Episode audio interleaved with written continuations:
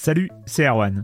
Je me permets ce petit message avant votre podcast pour vous parler du festival Silence on Joue qui aura lieu le 25 mai prochain à la Cité des Sciences et de l'Industrie à Paris. De 10h à 22h, on vous prépare une journée qu'on espère passionnante avec des discussions, des débats au cœur même de la Cité des Sciences et une soirée mémorable dans un grand amphithéâtre. La billetterie est ouverte, le lien est dans la description des derniers épisodes et vous trouverez aussi un lien vers la programmation. C'est 20 euros pour la journée et la soirée, et si vous voulez juste passer nous voir en journée, il suffit d'une entrée classique pour la cité, c'est 13 euros tarif plein avec éventuellement des réductions. C'est la première fois qu'on organise un truc pareil et on espère vraiment que vous répondrez présente et présent. En tout cas, nous, on a très envie de vous croiser de rencontrer celles et ceux qui nous écoutent chaque semaine. Rendez-vous donc le 25 mai et je vous laisse avec votre épisode de Silence en joue ou de la bande-annonce ou de Gâchette gauche ou de Dans la boucle. Enfin bref, bonne écoute. Ready to pop the question? The jewelers at BlueNile.com have got sparkle down to a science with beautiful lab-grown diamonds worthy of your most brilliant moments. Their lab grown diamonds are independently graded and guaranteed identical to natural diamonds, and they're ready to ship to your door. Go to Bluenile.com and use promo code LISTEN to get $50 off your purchase of $500 or more. That's code LISTEN at Bluenile.com for $50 off. Bluenile.com code LISTEN. Silence en joueur, Juan Cario, bonjour.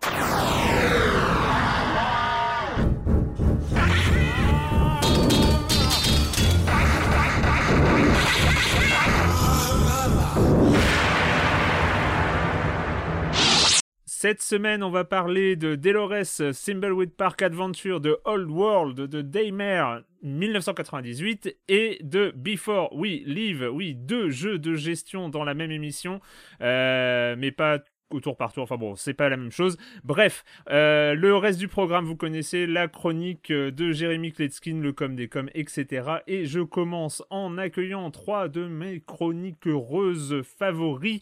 Euh, je vais commencer par toi, Julie. Bonjour Julie, comment ça va? Julie Le Baron, pardon, il faut dire de la présentation. Oui. Eh ben, salut Erwan Cario, enchanté. Et ça va très bien, merci beaucoup. Écoute, en pleine forme. En pleine forme. Tout juste déconfiné, mais toujours à l'intérieur de mon appart. Oui, c'est ça, comme beaucoup. Hein. Euh, Marius Chapuis, salut Marius. Salut. Et toi, toujours, toujours euh, pseudo déconfiné Pas encore? Euh, bah, Toujours dans le garage. Toujours dans le garage. tu prends l'air quand même, rassure-moi. De temps en temps, mais en fait, assez peu. Ouais. Et Patrick Elio, salut Patrick. Salut Arwan, salut à tous. Et toi, comment ça va, le déconfinement? Ou bah, de, loin, hein, je regarde ça de très loin. Moi, pareil, je reste chez moi et je regarde ça de très loin. Je prends mes distances. Je peux le faire, donc je le fais. Voilà, c'est ça, on en profite tant qu'on peut le faire. Oui, c'est vrai que ce déconfinement ne signe pas évidemment le retour en studio de Silence en Joue, on l'avait déjà dit. Euh, on terminera très probablement, sauf euh, contre-indication euh, au cours du mois de juin, mais on terminera très probablement cette saison dans ces conditions. et oui, le... on va commencer donc avec toi, Patrick. Alors, j'ai, on en a dit du bien de ce jeu, on en a dit beaucoup ah, de bien. Sûr. On, a, dit beaucoup, beaucoup, beaucoup de bien. Street of Rage 4, il y avait quand même un petit souci côté version physique. Il y a eu des contrariétés euh, ces derniers jours. Hein. On peut parler d'un véritable carambolage de boîtes en plastique. En fait, il y a eu un carambolage, un mauvais timing d'annonce. Je vous explique tout ça. Donc, State of Rage 4, on en a parlé. Donc, on a, on a beaucoup aimé ce jeu. globalement, la presse, les critiques, les joueurs, tout le monde euh, adore ce titre et il faut reconnaître que c'est vraiment une réussite. Bon, c'est un petit peu coincé, en revanche, du côté de, des annonces de sortie en version boîte. Alors, mmh. euh, certains s'en moquent complètement, d'autres sont attachés d'avoir, surtout sur un jeu aussi mythique avec une telle marque, une telle renommée, bah, certains sont bien contents d'attendre leur version boîte, que ce soit en cartouche ou en, galette sur, console. Alors, il y a eu un cafouillement, il y a eu un carambolage. Pourquoi un carambolage? Parce qu'en fait, le jeu va sortir sous différentes versions en boîte. Et malheureusement, ce n'était pas ce qui, aurait, dû se passer. Ce n'est pas, la, situation la plus saine qui soit. Comment, comment expliquer tout ça? On revient un peu sur la chronologie. Le jeu, on rappelle, il est sorti le 30 avril en version dématérialisée. Ça, voilà, c'est le moment où nous, on, en a parlé, etc. le 16 mars, donc quelques semaines avant, on a une annonce de Limited Run Games. on rappelle, Limited Run Games, c'est cet éditeur américain qui est vraiment spécialisé depuis quelques années, qui cartonne maintenant sur des tirages à de petites quantités. En général, c'est 2 3000 exemplaires des petits tirages physiques de jeux qui sont bien sélectionnés. C'est des jeux voilà, qui ont, une communauté de fans, qui, qui, mmh fonctionnent bien. Alors, c'est souvent du jeu rétro, mais aussi parfois des, jeux plus récents. Donc, une annonce donc deux semaines avant la sortie des maths du jeu, d'une sortie boîte de chez Limited Run Games. Ils ont une bonne cote, ils sont respectés, ils font toujours du très bon travail en termes de, de version physique, c'est toujours assez soigné et bien fichu. Donc évidemment, les fans qui sont à cran euh, autour de Streets of Rage 4 sont, sont, sont à fond et ceux qui vraiment attendent une version physique signent et commandent. On sait mmh que c'est euh, de, du coup, c'est de l'import américain, c'est du tirage qui vient des États-Unis. Donc, tu as beau avoir un prix qui est correct, tu as toujours des, des, surtaxes et puis tu as un délai d'arrivée du, du du soft. Et puis on rappelle quand même les circonstances actuelles qui font que faire importer du bien physique en ce moment, c'est pas, c'est pas, c'est pas le pied, c'est pas mmh. forcément une idée fantastique. Donc on y va un peu reculons, mais voilà, les fans y vont parce que c'est Street of Rage 4, que la presse est déjà, euh, à l'époque, on doit être dans les previews, si je dis pas de bêtises, hein. donc on, sent que ça sent très très bon pour le jeu, donc voilà, la marque est attendue, donc beaucoup de joueurs passent sur euh, leur commande sur euh, Limited Run Games donc aux États-Unis. Et puis, donc, sortie le 30 avril du genre des maths. Et puis, le 7 mai, arrive une annonce de Merge Games de, deux, de deux tirages du jeu, une version standard classique et une version signature avec des bonus, des collecteurs, etc. Et tout ça va être distribué par Just for Games, qu'on connaît bien, parce qu'ils distribuent pas mal de, de ces tirages euh, physiques, on va dire, euh, plus classiques, hein, qui sont pas en tirage limité comme les Limited Run Games et qu'on trouve euh, bah, en grande surface chez les revendeurs traditionnels, donc qu'on trouve facilement. donc ça pose problème. Ça pose problème. Moi, j'avais vu passer des, des tweets euh, un peu avant le 7 mai de, de, certains insiders qui disaient attention, attention, ne commandez pas chez Limited Run Games, il y a d'autres choses qui vont arriver. Bon, j'attendais de voir et effectivement, il y a eu ces annonces de Merge Games. J'ai envie de dire, si aujourd'hui vous voulez avoir, euh, vous voulez opter pour une version physique, c'est une bonne nouvelle. C'est-à-dire que partez plutôt sur la version Merge Games qui va être euh, facile à trouver, qui va se vendre à un prix correct et normal. Vous avez le choix entre la standard ou la signature avec des petits bonus, etc. Le problème, évidemment, c'est du côté de Limited Run Games, les gens qui ont commandé chez eux. Donc, Dotemu a compris très vite qu'il y avait un bad buzz qui, qui, montait euh, sur les réseaux sociaux et qui se comprend chez les joueurs, les joueurs qui se sont sentis biaisés pour ceux qui avaient été les, en plus les early adopters. On parle d'un jeu de cœur. Euh, Street of Rage, mmh. c'est pas rien. C'est, on en a parlé en, la dernière fois. C'est un jeu de cœur. Il y, a, avait vraiment une communauté derrière. Donc les fans ont signé chez Limited Run Games. Le studio Dotemu rappelle qui est à la tête du, développement de cette version euh, de ce nouveau Street of Rage a bien compris qu'il fallait vite réagir. Donc, ils se sont fendus d'un communiqué où ils ont fait leur mea culpa. Je trouve que c'est plutôt pas mal. Ils ont été assez euh, transparents là-dessus. Ils ont expliqué que euh, ils avaient eu un problème de timing, euh, un problème de, voilà, de communication, euh, qu'ils avaient mal orchestré la communication. Et du coup, du coup, bon, déjà, ils reconnaissent leur faute, c'est déjà pas mal. Et puis, ils sont un peu en damage control, c'est-à-dire qu'ils ils ont, ont assuré qu'ils feraient des, des, des, petits, des petits bonus pour les gens qui, qui, optent pour la Limited Run Games Edition, avec la version OST sur CD qui va être ajoutée au package. Et puis pour ceux qui ont pris la, la version collector assez fournis chez Limited Run Games, euh, eux auront un code Steam en plus gratuitement euh, pour voilà, faire passer la, pilule. donc tout ça, évidemment, comme le dit très bien Dotemu dans son message sur Twitter, c'est un problème de, timing, de communication. C'est pas choquant en soi qu'il y ait plusieurs éditions d'un jeu. Ça arrive, c'est déjà arrivé dans, le passé. Dotemu, par exemple, en plus travaille depuis un moment avec Limited Run Games. Hein. ils, ont, ils, ont, ils ont eu des, chez eux des, des, des tirages de Windjammers, de, de Wonder Boy. Euh, là, le problème, ça a vraiment été le timing qui, était ça s'est carambolé. Que les, annonces et les sorties euh, euh, physiques sont carambolées. Donc, pour moi, ça pose la question de, de tu vois, du, voyez, de, la place de Limited Run Games sur le marché du, jeu physique. Ils font un super boulot depuis quelques années, Limited Run Games. Hein. comme je le disais tout à l'heure, des, des éditions chiadées, bien, bien, bien finies. C'est des gens volontaires qui achètent chez eux. Enfin, c'est, euh, on, on les a pas forcés à acheter chez eux. Enfin, c'est des gens volontaires qui achètent euh, des éditions limitées de luxe euh, et tout ça. Donc, Bien sûr, mais Limited Run Games, avait aussi une version standard, juste une version Mhm. boîte. Pour voilà, le joueur qui a envie de se faire plaisir d'avoir, d'avoir son Street of Rage 4, il a pu craquer sur cette fenêtre de sortie où on a pensé que ce serait une, une édition vraiment limitée, physique, alors que non, ça a été voilà, contredit quelques semaines après. Pour moi, Limited Run Games, ils sont très bons sur les parutions décalées. Pour moi, c'est vraiment l'éditeur décalé par excellence. Euh, ils ont leur tirage qui, en plus, ils te mettent un peu la pression, c'est-à-dire qu'ils te disent, voilà, on va avoir 2-3 000 exemplaires, donc les, les, les, les précommandes C'est s'ouvrent. un peu l'équivalent un- des, en des- général, un c'est un peu rush. c'est un peu l'équivalent des gens qui euh, produisent du vinyle, quoi. Pour, Bien euh, sûr, c'est du petit Ouais, c'est du tirage euh, limité. Une, s- ah, très vite, ensuite, tu as des, des reventes à des prix assez élevés, des, des tirages, parce que ce sont des jeux en général qui ne sont pas disponibles sous d'autres formes physiques. Donc, évidemment, les fans, quand loupé le coche de la précommande, euh, bah, en général, se replient sur les sites de vente, etc. Donc, ça fait partie du jeu de Limited Run Games. Ça tourne bien quand c'est sur, ce, sont des jeux un peu anachroniques ou des, des rééditions quelques années plus tard ou des, voilà, des, éditions euh, un peu exotiques.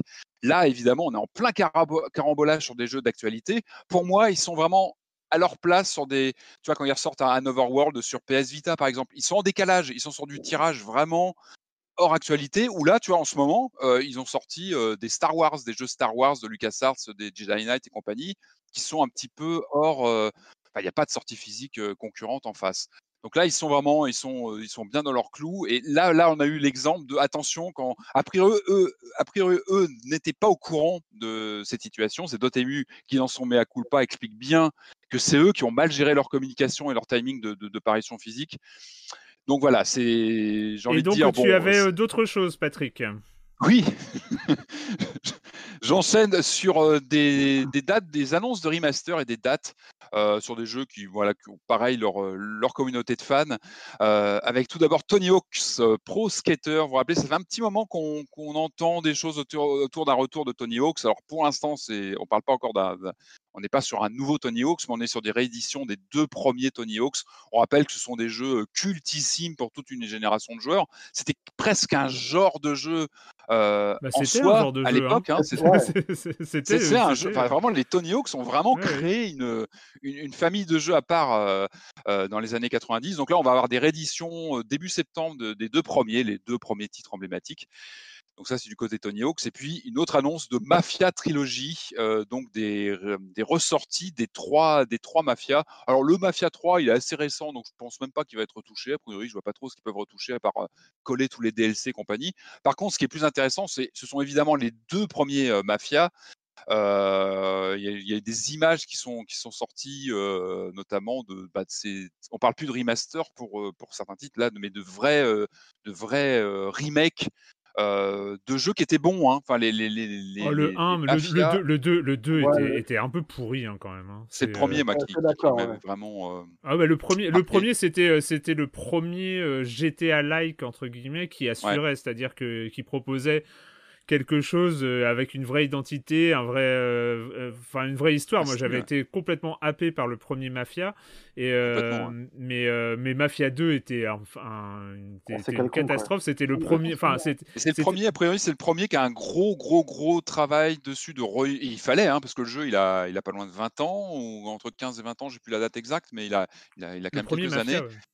Et le pro- c'est donc c'est le 2003, premier qui a 2004. priori a eu un droit à un vrai gros travail de, de, de, bah, de- de remasterisation remake. Donc on va suivre ça de près. Il y a une annonce là, qui arrive dans les heures Ce qui, est, viennent. ce qui est marrant euh, juste sur cette annonce, c'est que euh, Mafia Trilogy, je trouve que Mafia Trilogy, c'est euh, la trilogie qui, a le- qui est la moins trilogie de l'histoire des trilogies. Ah oui. C'est-à-dire que Mafia 1, Mafia Quel est 2 et Mafia 3, c'est tellement trois jeux différents qui ont Oui, qui aucun vont pas dans lien. le bon sens. Enfin, si, il y a, y un petit. Il y a un petit gag entre Mafia 1 et Mafia 2. euh, Il y a un petit, euh, un petit lien scénaristique Un entre les deux, un renvoi. Mais bon, c'est deux jeux qui, qui, ont vraiment rien à voir. c'est- quoi. Ouais, enfin, il y a- c'est c'est juste la même licence. Et Mafia 3, qui alors, c'est Ah nawak, bah oui, quoi. qui a eu- Enfin, qui a eu- c'est- on en avait parlé, hein, qui, avait des problèmes de.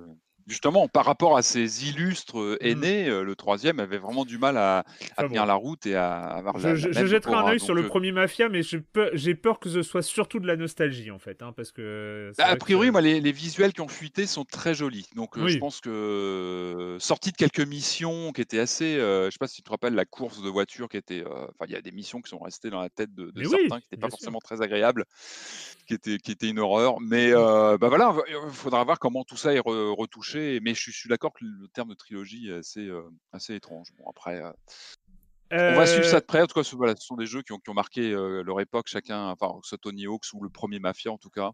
Et puis, allez, je finis sur euh, bah, des mauvaises nouvelles, malheureusement, qu'on voyait venir à, qu'on voyait venir à, à des kilomètres. hein. C'est l'annulation confirmée du Tokyo Game Show et de la Paris Games Week. Alors, Hmm. moi, ça faisait des semaines que je me disais comment on sait que la Japan Expo a été repoussée, donc annulée cette année. Maintenant, on attend la- l'année prochaine je me disais, la Paris Games Week, ok, il y, a, il y a quelques mois de, de latence, mais même, on sait que même en octobre ou novembre, on sera toujours dans une situ- situation délicate. Je me disais, comment ils vont faire? Est-ce qu'ils vont réduire le nombre de visiteurs par jour? Est-ce que. Non, enfin, voilà, à un moment, je pense qu'il faut. faut... Vous bien que ça allait être la, la- impossible pour la- des. la distanciation physique pour la queue de Call of Duty euh, Ah, bien sûr, et puis 14. je- je euh, pense surtout, tu peux pas faire un salon comme ça dans des conditions agréables, euh, enfin c'est pas possible quoi. Donc euh, toucher les machines, etc. À moins d'avoir un mec derrière chaque visiteur qui va nettoyer chaque, c'est inimaginable. Donc en tout Ouais. cas pas pas de Paris Games Week cette année. C'est pas anodin évidemment parce que évidemment on pense euh, bah, aux éditeurs de jeux, on pense, mais surtout à tous les bah, tous les autres exposants qui sont sur place. hein. je pense aux éditeurs de bouquins, à tout, tout, tout, ça touche tout à toute la filiale comme Japan Expo. hein, ça touche énormément d'acteurs. Euh, c'est évidemment une mauvaise nouvelle, mais que voilà, on n'a pas, pas le choix. Et puis c'est le bon sens. hein, on n'a voilà, pas trop le choix cette année. Et on va dire que c'est pas une très très bonne année, on va dire pour euh, pas mal de monde. C'est voilà, c'est c'est pas rien. Alors, Voilà, pas y a rien. pas évidemment, il n'y a pas de 3 il n'y a pas de 3 cette année, cette année, mais on a quand même des consoles qui arrivent peut-être à la fin de cette année. Moi, je mets toujours un peut-être parce qu'on sait moi pas aussi, où- je, je, je- ouais, pareil, je- oui. voilà, il y a quand même un gros point d'interrogation et il y a quelques annonces, notamment du côté de euh, Xbox et de sa série X, euh, avec un petit événement qui a qui a pas soulevé les foules, hein, on va dire, euh, qui s'appelait Xbox Inside. Julie, t'en as rete- retenu quoi, toi? Ouais, euh, alors déjà, la première chose que j'en ai retenue, c'est que les, les gros éditeurs comme Xbox sont un peu logés à la même enseigne que nous, à savoir qu'ils se retrouvent contraints de faire des trucs à distance qui Mm. sont pas des plus sexy. Euh, du coup, ouais, donc cette conférence qui s'est déroulée le 7 mai, si je ne m'abuse, en fait, j'en ai pas retenu grand-chose. Je me rends compte que la plupart des annonces euh, m'excitaient peu. Euh, Enfin, ils ont annoncé des jeux comme Vampire Bloodlines 2, The Ascent, euh, moche. Yakuza Like a Dragon qui, euh, à la limite, pourrait m'intéresser. Et euh, je me rends compte qu'on a noté tous exactement les mêmes jeux, plus ou moins, en fait, à savoir, euh, donc euh, en exclu Xbox, Scorn, donc qui sera un survival horror à la première personne, qui est très lourdement, euh, et Mm. même, euh, j'allais dire très lourdement inspiré, mais qui est carrément copié-collé de Giger. Euh, Prometheus, on pensait Ouais, beaucoup à. Prometheus, Ouais, et c'est précisément pour cette raison que ça m'intéresse. Après, il faut voir si on est dans l'hommage euh, lourdingue, euh, sans apport euh, supplémentaire. Mais bon, tout ce côté euh, mi-homme, mi-machine, moi, ça, ça m'intéresse forcément. Après, euh, on a juste eu un trailer, comme pour beaucoup Ouais. annonces. Oui, Et on n'a pas vu grand-chose. hein. Bah ouais, c'est ça. On voit On a, juste- on, a, on a eu une grande pièce avec quelques bestioles qui bougeaient bizarrement. C'est ça, un, pistolet. pas grand-chose, des quoi. Ouais, euh, voilà. Euh, ouais, un gros, super univers, mais, mais où est le gameplay C'est sûr que c'est un peu frustrant de Voilà. pas en savoir plus pour l'instant. Quoi. tout ce qu'on En sait, c'est que. ouais, 2020, donc, à on fait encore des trucs projet- comme ça, quoi. Oui, c'est ça. Euh, ils mettent, euh, en gros, euh, le, le- à la base, c'était un Kickstarter qui a, qui a été, euh, bah, qui a, qui a foiré quoi, en 2014-2015, et a- le développement a finalement repris. Et tout ce qu'on sait, ouais, c'est qu'on va vraiment être propulsé dans l'univers. Ça, c'est apparemment un parti pris, sans trop savoir ce qu'on y fait, et on va devoir un peu découvrir euh, ce qui se passe là-dedans. Donc moi, je suis quand même curieuse. J'attends d'en savoir un peu plus euh, au niveau du gameplay. Et Mhm. sinon, alors, euh, nouvelle sortie de nulle part qui m'excite particulièrement, c'est la sortie de The Medium, donc qui sera euh, développé par Bluebird Team, donc qui avait fait Layers of Fear, Observer et plus récemment Blair Witch, le, le- le un peu décevant Blair Witch. Et donc c'est très chouette parce qu'on sait que en compositeur principal il y aura Akira Yamaoka, donc qui a bossé sur la Ah. Silent Hill, dont on Ça reconnaît fait très longtemps qu'on n'a pas eu. euh, Enfin, euh, après, on pouvait avoir de ces nouvelles. À l'époque, No Life, hein, c'était un ami de No Life, mais euh, c'est. Ah ouais. Bah, on avait, on un peu de ces nouvelles, mais en. C'est vrai que moi, c'est la seule, le, le, premier OST de jeu vidéo que j'ai acheté, c'est Silent Hill 2, donc c'est vrai que. Ah ouais, mais elle était tellement bien. Et là, j'avoue, pour moi, c'est un argument de vente à lui tout seul. Mais après, mmh. voilà, on sait qu'on va suivre le personnage d'une médium qui s'appelle Marianne, qui, qui, évolue entre deux mondes, et ça, ça, a priori, c'est complètement ma cam. Mmh. Et on a presque. Pardon. Ouais, vas-y, vas-y. On a presque eu du gameplay, non? J'ai l'impression en fin de séquence, c'était quasiment du gameplay, non? Ou c'était trompeur, un peu ambigu? Ouais, j'ai du mal à savoir. C'est un peu comme, euh, comme, pour Assassin's Creed quand ils nous ont dit qu'on aurait du gameplay, on a eu un trailer. Quoi.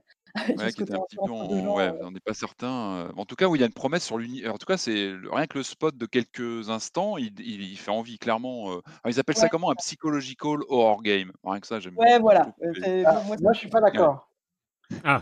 Je, je, suis pas d'accord parce que le trailer commençait sur un moustachu en train de fumer une clope et je me disais ah super, on va avoir un univers d'espionnage est-allemand, un truc qu'on voit peu.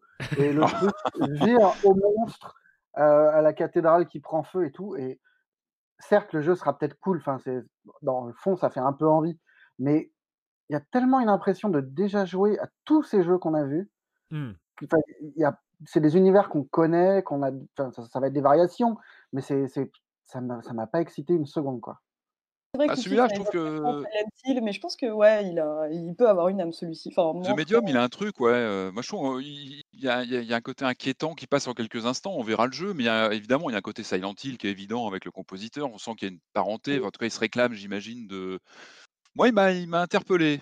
Un, peu malaisant, assez malaisant pour donner envie d'en savoir plus en tout cas. Mais je comprends, je comprends, ce, que, je comprends ce que tu veux dire, Marius, c'est qu'il y a un moment sur euh, quatre images ou sur euh, une séquence de deux secondes, tu dis tiens, peut-être un truc jamais vu, peut-être un truc nouveau.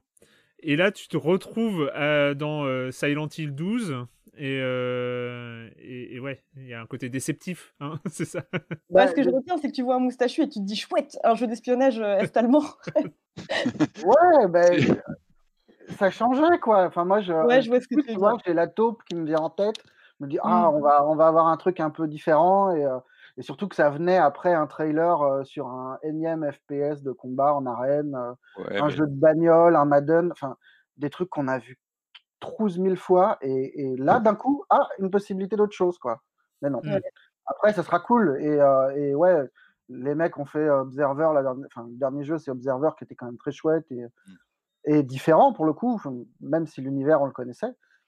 Je, je, je tacle même pas le jeu, c'est juste le manque de, stimulation globale de toutes ces bandes annonces qu'on a l'impression d'avoir déjà vues. Ouais. Ouais, je vois. Dernier truc qui, dernier truc qui euh, a attiré l'attention quand même, c'est euh, là aussi, euh, on peut, on peut parler sur la répétition. univers type Call of Cthulhu et très inspiré en tout cas par, par ça. Directement inspiré, je sais plus s'il y a une licence, mais c'est. Je crois qu'ils assument en tout cas le, côté chtonien du truc. C'est Call of the Sea, hein, c'est ça? Ouais. Ouais. Call of the Sea, moi, pareil, c'est, ça m'a donné envie. En tout cas, la, la DA a l'air très chouette. Donc, ce sera un jeu d'aventure sur une femme qui cherche son mari qui a disparu suite à une expédition. Donc, ça se passe dans les années 30 sur une île du Pacifique Sud. Et moi, ça me donne envie. Les, bah les, développeurs disent s'inspirer un peu de Soma, de Myst. Enfin, ils ont plein d'expériences, enfin, d'inspiration très, très grandiose. Donc, c'est à voir s'ils vont se hisser à la hauteur. Mais moi, en tout cas, ça me donne envie. Je suis d'accord. Et le fait de faire un jeu cthulien, ctonien, avec, euh, avec de la couleur, c'est pas mal. Mm. Ça change un peu. En tout cas, ça fait envie. Quoi. Ouais, moi, c'est le, le, détail. Hein. C'est vrai que le Call of Cthulhu euh, en sombre et, en noir et vert, c'est un peu fatigant. Donc, euh, peut-être avec des couleurs et du soleil, c'est vrai que c'est pas mal. Après, juste un truc, c'est. J'ai pas non plus été complètement. Enfin, je suis un peu insensible à tout le côté euh, la course au teraflop, euh, donc, euh, qui est quand même un gros argument qui a été mis en valeur par Xbox. Et j'ai pas non plus été complètement soufflé par les prouesses techniques qui nous ont été mmh. montrées jusqu'ici. Et là, ça sent la transition parce que, attention aux prouesses techniques, on a eu quand même, et là on parle plus de Xbox mais de la PlayStation 5, une démonstration du moteur Unreal Engine 5.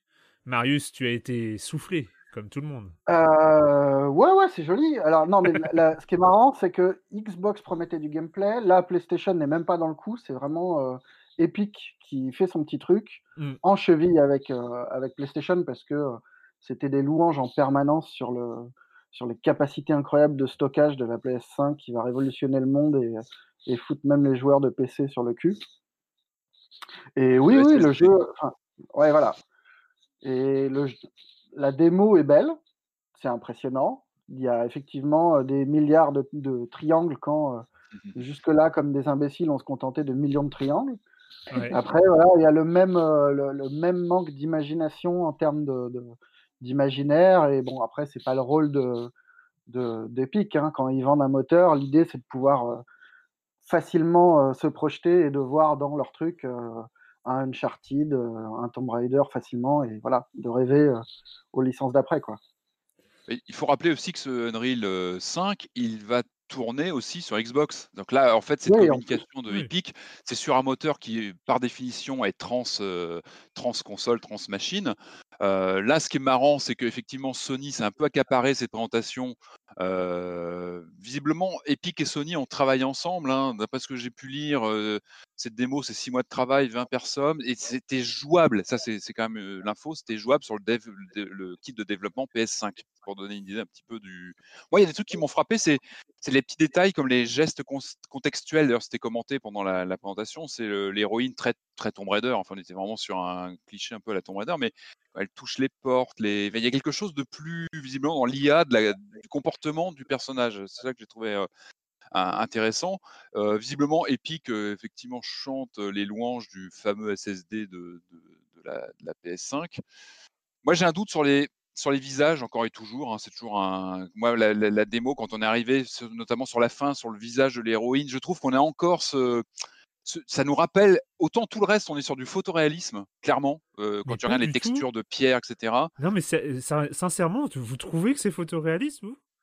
Moi, je, moi, je suis désolé. Des décors qui sont non, mais c'est beau. Il y, a plus de détails, il y a plus. Non, mais je veux dire, un moment entre ce que fait la PS4 et la Xbox One et ça, je veux dire, euh, je crois pas plus Photoréaliste, c'est euh, comme une photo. C'est-à-dire que tu me montres cette image-là et je sais, je ne sais pas si c'est généré par ordinateur ou si c'est pris en photo. C'est ça ce qu'on appelle du photoréalisme. Hein. Pour moi, je veux dire, la, bascule, il y a zéro bascule vers plus de réalisme, c'est-à-dire ah, plus d'illusion. Euh, il y a plus de détails, c'est plus joli, euh, c'est machin. Sauf que ah, tu me montres cette image, ou même une petite séquence vidéo, parce qu'il y a aussi ça sur les mouvements et les, les trucs comme ça, tu sais que ce n'est pas de la réalité. Donc, ce que je veux dire, c'est que la PS4 est, est aussi photoréaliste que ça.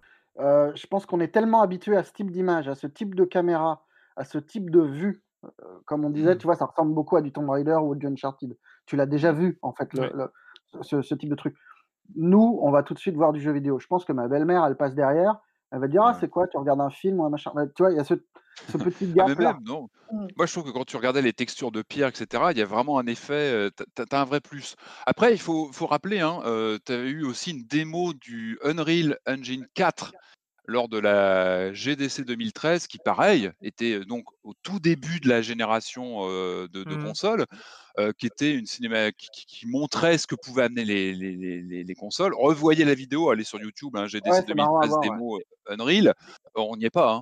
C'est-à-dire que oui, tu avais des promesses, oh, on a à peine ça en cinématique aujourd'hui. Ce qui a été montré à l'époque, on ne l'a pas en temps réel sur les, sur les, sur les machines d'aujourd'hui. Donc il y a toujours ce delta là. Il faut se dire que c'est ok, c'est une démo jouable. C'est important de noter que c'est jouable sur un dev kit euh, PS5, mais voilà, c'est développé en des conditions très particulières avec vraiment euh, l'objectif d'en montrer, euh, d'en foutre plein la vue, quoi. C'est-à-dire que on n'aura pas forcément ça tout de suite sur cette génération, ni forcément, c'est pas un, acte, c'est pas un contrat sûr qu'on ait même ça en fin de génération qui arrive.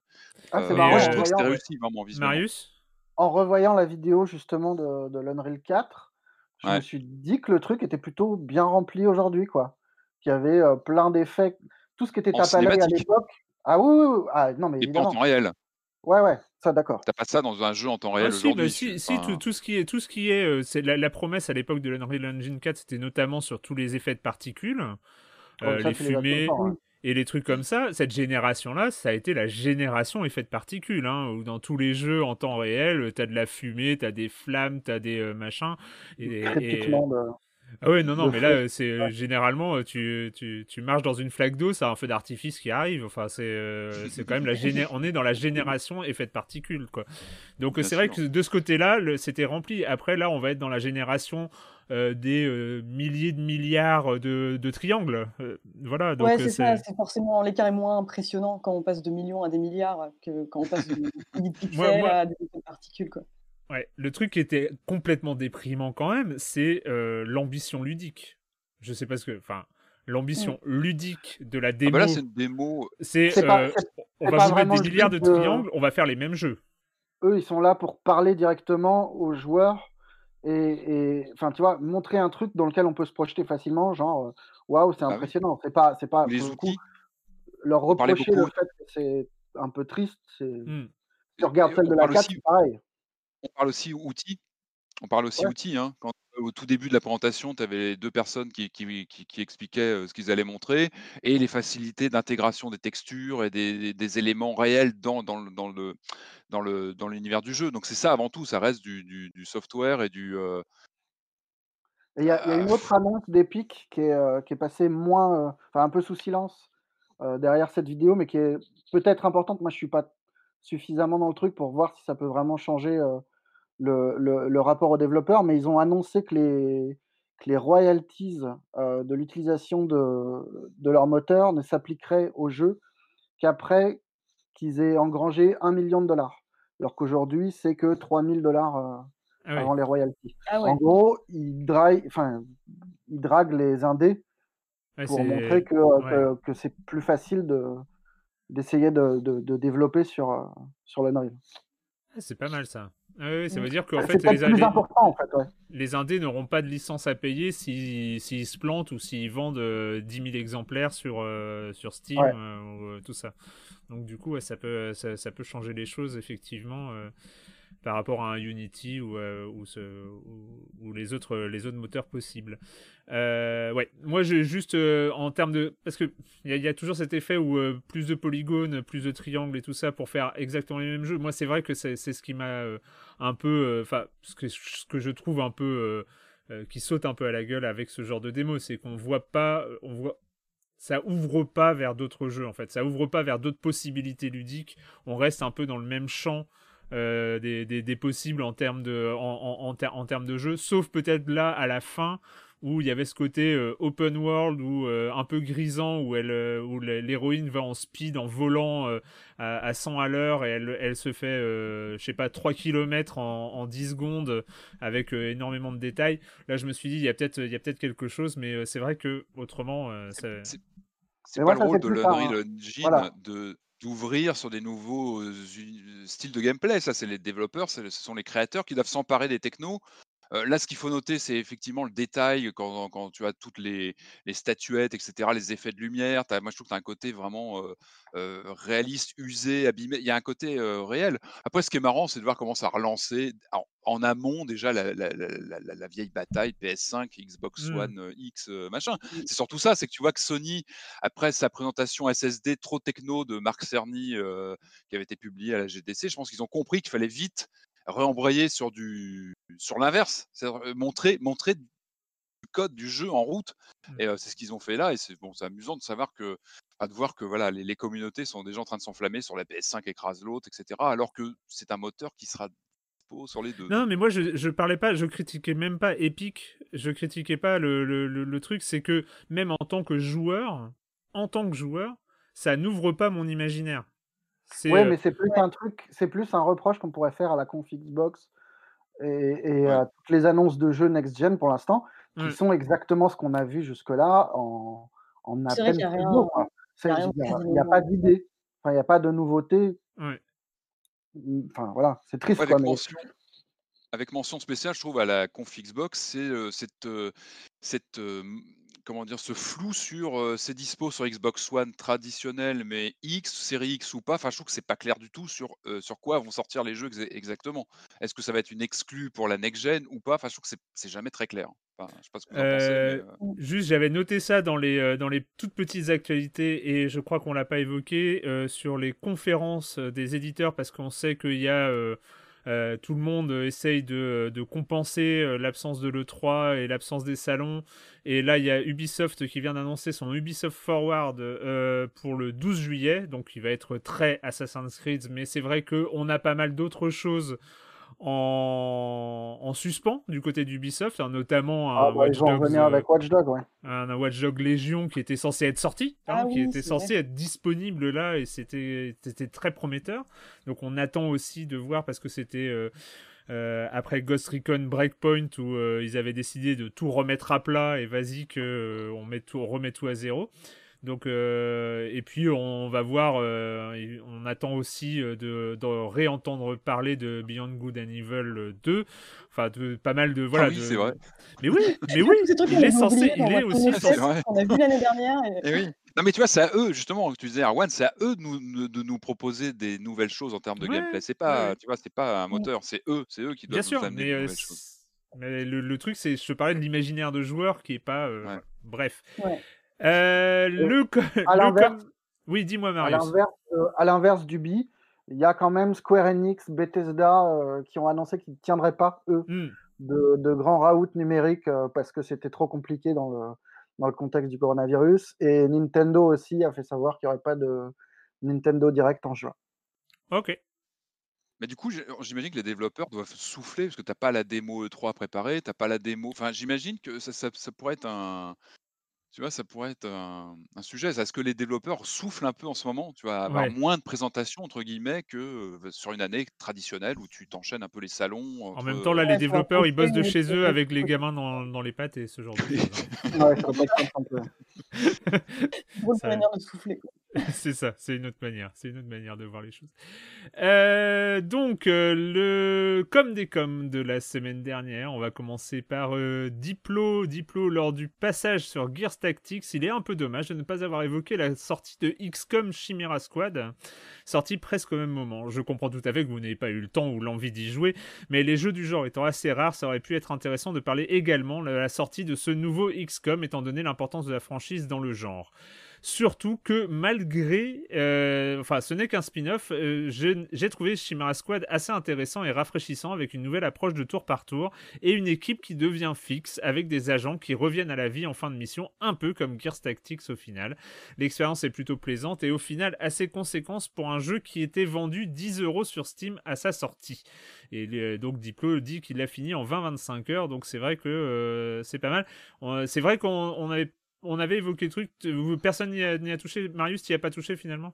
Non, bah moi je, comptais y jouer et puis je me suis fait bouffer par Gears Tactique et hmm. très bêtement, j'ai pas, euh, j'ai pas, j'ai pas une machine magique pour, euh, pour, pouvoir jouer à tout en même temps et faire mon boulot. C'est vrai? Et voilà. Et j'ai pas réussi à y jouer et même cette semaine, euh, j'ai pas eu le temps. mais oui, c'est ça avait l'air intéressant. En tout cas, ça avait l'air de renouveler un peu le, le, gameplay de. Et c'est bien, c'est bien de le signaler. Euh, Manche à balai qui nous dit il y a 8 ans, Alex Mir du site Rock Paper Shotgun se lançait dans un feuilleton pour raconter sa partie d'XCOM. Il écrivait ceci Les frères Smith abattent alors froidement les deux derniers aliens et je me prends à regretter l'absence d'un bouton pour faire des high five dans le jeu. J'espère que Gears Tactics répare cet oubli regrettable. S'il y a un jeu qui doit avoir cette fonctionnalité, c'est celui-là. Sinon, il aura raté sa vocation, franchement. Est-ce qu'on peut faire des high five dans Gears Tactics Je me demande euh, s'il y a un catalogue euh, des high five dans les jeux, comme euh, il y en a un pour Can You Pet the Dog pour les chiens qu'on peut caresser ou non. Ce serait intéressant de recenser les high five. Il y en a des très bons. C'est vrai. Mais on peut pas dans Gears Tactics. Je crois pas. Non. On peut pas? Ah. Quel dommage. Euh, il finit par une anecdote quand même. J'avais commencé il y a longtemps une partie de XCOM 2 avec une ex-squad de producteurs d'émissions radio que j'écoute, Erwan Cario. Il a fait un bref passage au début, peut-être démoralisé à cause de la supériorité numérique des producteurs de Radio France au sein de l'équipe. Il n'a jamais fait d'étincelle et s'est fait écrabouiller par un énorme faceless peu, avoir, peu après avoir été promu Ranger. Donc euh, voilà. Bah ça, je comprends très bien. Moi, dans XCOM aussi, je faisais des, des équipes avec les noms des éditeurs de manga ou des choses comme ça. Enfin, c'est complètement ridicule, mais c'est amusant. Mais non, mais après, après tu... Bah, tu fais des parties avec euh, les noms de tes potes, c'est tu es plus impliqué, quoi, tu vois. C'est assez, assez marrant. Euh, bref, euh, partons donc. Euh, on va commencer le programme. On commence le programme, ah oui, avec une petite sortie, en tout cas surprise pour, pour moi. Je ne l'avais pas du tout vu venir. Est-ce que quelqu'un l'avait vu venir? Je ne sais pas. Mais c'est Ron Gilbert qui a annoncé ce petit add-on. Hein. c'est même pas un DLC, c'est une petite spin-off de Thimbleweed Park, Park avec Delores Thimbleweed Park Adventure. Bye.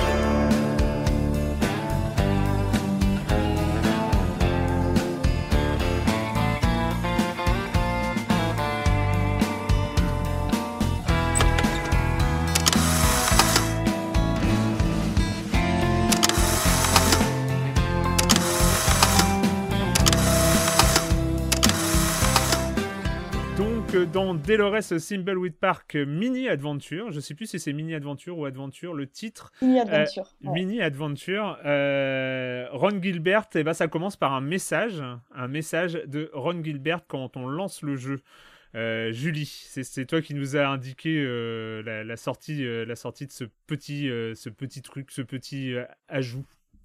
Ouais, bah ouais, j'étais beaucoup trop contente parce que personne l'avait vu venir. C'est vraiment Ron Gilbert qui s'ennuyait dans son coin, qui racontait qu'il pouvait pas sortir et qui avait besoin de tester son nouveau moteur de jeu et qui donc en a fait euh, cette petite aventure donc euh, Delores. Et alors moi j'étais vraiment ultra contente bah, pour plusieurs raisons. Déjà c'est parce que euh, Ron Gilbert c'est vraiment un créateur que j'adore. Enfin pour mmh. rappel, c'est vraiment un des grands ponts de, un des grands noms de LucasArts quoi. Et c'est un peu grâce à lui en fait que je me suis mise aux jeux vidéo. Enfin moi en tout cas les, les premiers jeux que j'ai faits, Maniac Mansion, Monkey Island, je les dois à lui. Mmh. Et il avait déjà fait Thimbleweed Park parce que, en gros, il avait un peu la, bah, la nostalgie des, jeux des années 90 avec tout ce qu'ils avaient d'insouciant, leur, leur, côté on se rend pas au sérieux, etc. Parce qu'il avait un peu le sentiment que les, les jeux d'aventure aujourd'hui s'embarquaient dans des thématiques très lourdes et qui pouvaient être très bien comme Firewatch ou Gone Home, mais qui avaient un peu ce besoin de retour à l'insouciance. Et c'est exactement ce qu'il avait fait avec Thimbleweed Park, euh, où donc on retrouvait euh, deux agents à la Mulder et Scully euh, qui enquêtaient dans une ville, enfin qui enquêtaient sur un meurtre dans une ville. Et dans cette petite aventure qui dure deux heures à tout casser, enfin bon après mmh. ça dépend de votre faculté à résoudre les énigmes parce qu'il y en a qui sont assez corsés. on retrouve le personnage de, de, Dolores, donc qui est développeuse pour Moukas Flemme.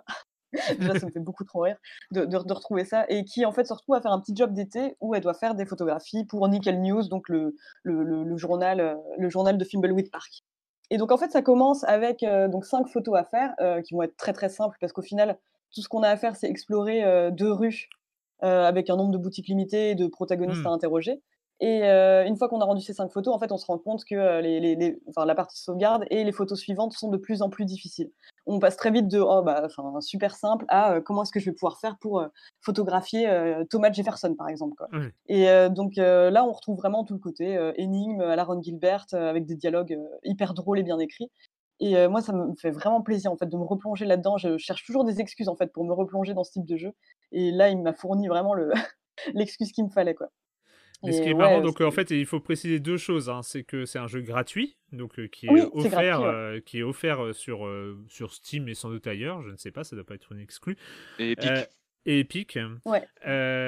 et et deuxième point, ce que je, ce que je trouve la démarche super intéressante, c'est que c'est vraiment un jeu sous contrainte. C'est-à-dire que mm. étant euh, étant confiné euh, chez lui avec euh, les équipes confinées, etc. Et ben en fait ils ont ils ont récupéré, en fait c'est de la récup d'assets de Thimbleweed Park et ils ont fait un jeu avec grosso modo en ils avaient envie de faire un truc et ils ont récupéré à droite à gauche ce qui était possible de faire. Évidemment, on n'a pas des voix, il n'y a pas de voice acting euh, et de, choses comme ça. On est très très limité. C'est vraiment un jeu sous contrainte où euh, et il a réussi à faire un truc quoi. Il a réussi à livrer euh, deux, heures de jeu et euh, c'est. Il reprend, ouais c'est ça, il reprend exclusivement des éléments de Thimbleweed Park, donc à part ouais donc sans voice acting, on va juste avoir des petits sons par moment ou des trucs repris directement du jeu. Mais ce qui est intéressant, c'est que c'est un jeu, en tout cas moi je pense, qui peut se tenir tout seul. Enfin déjà c'est, il n'y a pas nécessairement besoin d'avoir fait Thimbleweed Park pour mmh. pour l'apprécier, même s'il y a une pléthore de références que vous louperez, mais je pense que c'est une une bonne occasion, donc soit de se replonger pour les personnes qui sont fans de l'univers de Ron Gilbert, soit d'introduire des nouveaux venus en fait. Euh, je pense que ça peut être pas mal euh, de leur montrer un peu euh, à quoi, à quoi peut ressembler un jeu de Ron Gilbert aujourd'hui. C'est un peu un Captain Spirit à l'inverse. C'est ça. Ouais, bah, c'est ça, un truc gratuit qui. Mais en même temps, Fimbleweed Park est aussi en promotion sur Steam, donc je pense que ça peut aussi être l'occasion pour lui de bah faire la promo de son jeu mmh. derrière. Quoi. Mais ouais, c'est ça. Hein. Bon, Patrick, tu pouvais pas passer à côté d'un ah bah non, bah moi j'étais, euh, mais comme Julie, j'étais ravi de retourner. Enfin, j'ai adoré Fimbleweed Park. Hein, je vous en ai parlé. Bah oui. Euh, on s'en souvient. quand on a connu euh, Lucasfilm Games, voilà, qu'on a adoré ces années-là. Pareil, moi, ce sont des jeux qui font vraiment partie de ma culture. Donc j'étais ravi de, bah, de Fimbleweed Park et que ça rouvre et qu'on y retourne et ça fait plaisir. Et je me dis, s'il y a quelques bonnes choses qui peuvent sortir de cette crise, comme ça, eh ben, je, dis bravo parce que voilà, il y, a quand même des bonnes choses peut-être qui vont sortir de cette situation catastrophique. Donc bravo Ron Gilbert évidemment parce que je trouve que moi j'ai été étonné par le, format. J'aime bien le format. Je trouve qu'il est intéressant parce qu'il interroge bah, le format du point and click traditionnel. C'est vrai que Fimbleweed Park avait ce, ce, ce, côté très, comment dire, révérent auprès des, des, bah, des, standards du point and click. Enfin, il mmh. était fait pour vraiment faire hommage à l'âge d'or du, point and click des années fin 80. là, j'ai bien aimé ce côté fractionné de l'expérience. On va pas trop en dire non plus, mais la façon dont on fait ces cinq premières épreuves de, prise de photos, déjà, j'aime bien le, le, fait de revenir c'est presque touchant. J'ai trouvé ça touchant de revenir dans cette ville un petit peu abîmée. C'est passé des choses, de retrouver, bah, de retrouver Dolores, qui était pour moi la révélation avec le clown. Hein. Mais c'était la révélation du, jeu. C'était vraiment le personnage qui, ressortait, qui était vraiment, vraiment marquant. On est ravi de la, retrouver. et de, il y a quelque chose presque de méta, de revenir dans les décors de, de films de la ville, de les, retraverser sous une autre optique, parce qu'on les, c'est vrai qu'on a un autre objectif cette fois de, prendre ces j'ai bien aimé ce côté, sans en dire trop, fractionné de l'expérience. Hein. On y revient, on y revient plusieurs fois. Il y a une vraie rejouabilité, si on peut dire. en tout cas, on, le picore comme ça en revenant plusieurs fois dessus. Je trouve que c'est intéressant, c'est plutôt malin. Il n'y a pas de système de sauvegarde. Donc là aussi, ça questionne un peu le, voilà, les carcans du point and click. Et ça, je trouve ça toujours intéressant. Et quand ça vient de, Monsieur Ron Gilbert en personne, c'est pas rien. Hein, que lui s'amuse à expérimenter comme ça, comme un peu comme un savant fou, avec ses, les manettes du point and click. Je trouve ça fascinant parce que bah, c'est lui, quoi. C'est un peu le patron. Et le fait que qu'il questionne comme ça le format, je trouve ça intéressant. Et je me dis que ça peut ouvrir sur d'autres choses. Ça ouvre à d'autres choses parce que, euh, comme le disait Julie, euh, il a fait ça pendant le confinement euh, en expérimentant sur le nouveau moteur. Alors ça saute pas aux yeux hein, parce qu'on est, on reste sur du, du, jeu en, pixels euh, années 80, euh, Maniac Mansionesque, mais bah, il y a le, notamment, on n'a plus le, tout le système de verbe en bas de l'écran, mais on a ce système de, clic droit de la souris pour activer une action. C'est un petit peu plus fluide. Globalement, on sent que ce nouveau moteur va vers quelque chose de, plus fluide.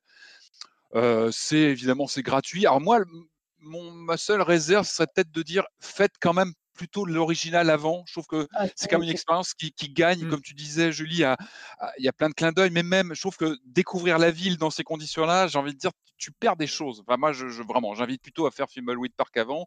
De toute façon, mmh. c'est une expérience incontournable quand on a le, point and click. C'est pas complètement. On peut aussi faire cette expérience gratuite, mais Fimbleweed Park, c'est un tel classique, allez-y, enfin, c'est un, vrai bonheur. Euh, non, non, vraiment, moi, je, bah, je trouve ça génial. Et puis, euh, bah, il y a tout le message de, Ron Gilbert sur son, sur son blog, il explique un petit peu dans quelles conditions il l'a fait. Voilà, des en introduction du jeu aussi, hein. c'est vraiment une, il y a une page d'intro du jeu. Euh, qui, euh, que j'ai trouvé super bien. Enfin, il y a un côté euh, d'humilité aussi. Je vous propose ça, c'est fait. Je vous explique dans quelles conditions c'est fait, et, et c'est voilà. Et vous allez vous allez jouer à quelque chose de spécial qui a été fait dans des conditions spéciales en fait. Et, sincèrement, ils auraient très bien pu le vendre comme un petit spin-off. Ça serait pu quasiment tenir comme un jeu commercial. Ils l'ont pas fait. Et je trouve, enfin, voilà, c'est l'esprit, très bon esprit et vraiment, bah, c'est chouette quoi. Vraiment, vraiment un remerciement aux fans. Enfin, il il l'a précisé comme ça, quoi. C'était aussi pour remercier. Et malgré tout, et malgré hein? tout, même si tu sens que c'était fait en des conditions très particulières, tu retrouves l'esprit Ron Gilbert. Tu retrouves la signature avec les, les, petits clins d'œil à la pop culture, les petits clins d'œil dans tous les coins. Euh, tu as, des petites remarques. Enfin, c'est voilà, Ron Gilbert, ses jeux sont toujours truffés de, de références à la pop culture. À, c'est aussi un jeu de son époque, toujours, Ron Gilbert. je trouve qu'il arrive toujours à capter une époque des, des, questionnements. Là, il, parle, il y a des choses sur la politique. Il y a pas mal de choses qui passent à chaque fois dans ces jeux. Et là, on est en plein dedans. Ouais, vraiment, euh, il est quand même présent jusqu'au bout, euh, y compris dans le générique de fin qui s'étend très longuement et c'est vraiment très drôle. Il arrive à être drôle même dans son générique de fin. Ah, le générique de fin est, culte? Il est très chouette. Et moi, ce que j'en retiens, bah, c'est il y a, d'autres bonnes nouvelles là-dedans. Enfin, donc, comme tu disais, le moteur de jeu est assez fluide, les personnages se déplacent ultra rapidement, ce qui m'a vachement surpris au début. Même trop. moi, ça m'a fait bizarre. Ça fait bizarre au début, ouais. Donc moi, la question que je me pose, c'est comment est-ce qu'il va appeler son, son, nouveau moteur, parce que bon, quand même, son dernier nom, Scummy, était hyper bien. Et surtout, qu'est-ce que ça laisse présager pour la suite, en fait? Qu'est-ce qui nous réserve? Et bref, voilà, moi, je, je peux que me réjouir de savoir qu'il bosse sur d'autres trucs là en ce moment. Il faut quand même signaler, il faut quand même préciser qu'il n'est, il n'y a pas de voice acting et il n'est disponible qu'en anglais. Euh, ah euh, c'est toujours une limitation euh, quand même. Pas, pas, c'est vrai que dans notre enthousiasme, on a tendance à oublier ce genre de détails. Oui, oui bah, et, c'est de l'humour, donc forcément, c'est pas mm. forcément le, de l'anglais toujours hyper, hyper accessible. Et pas sur console non plus. Et pas sur console. Sur PC, Mac. Et puis il faut avoir une bonne connaissance aussi de la culture américaine quand même pour certaines énigmes. Quoi. Ouais, on n'est pas euh, sur de l'anglais façon Disco Elysium, mais euh, c'est. Euh, voilà. Il, faut, quand même le comprendre pour pouvoir y jouer. C'est un, format d'épilogue intéressant. Enfin, je trouve, voilà, rajouter un chapitre comme ça, je trouve ça, je trouve ça intéressant. Exactement.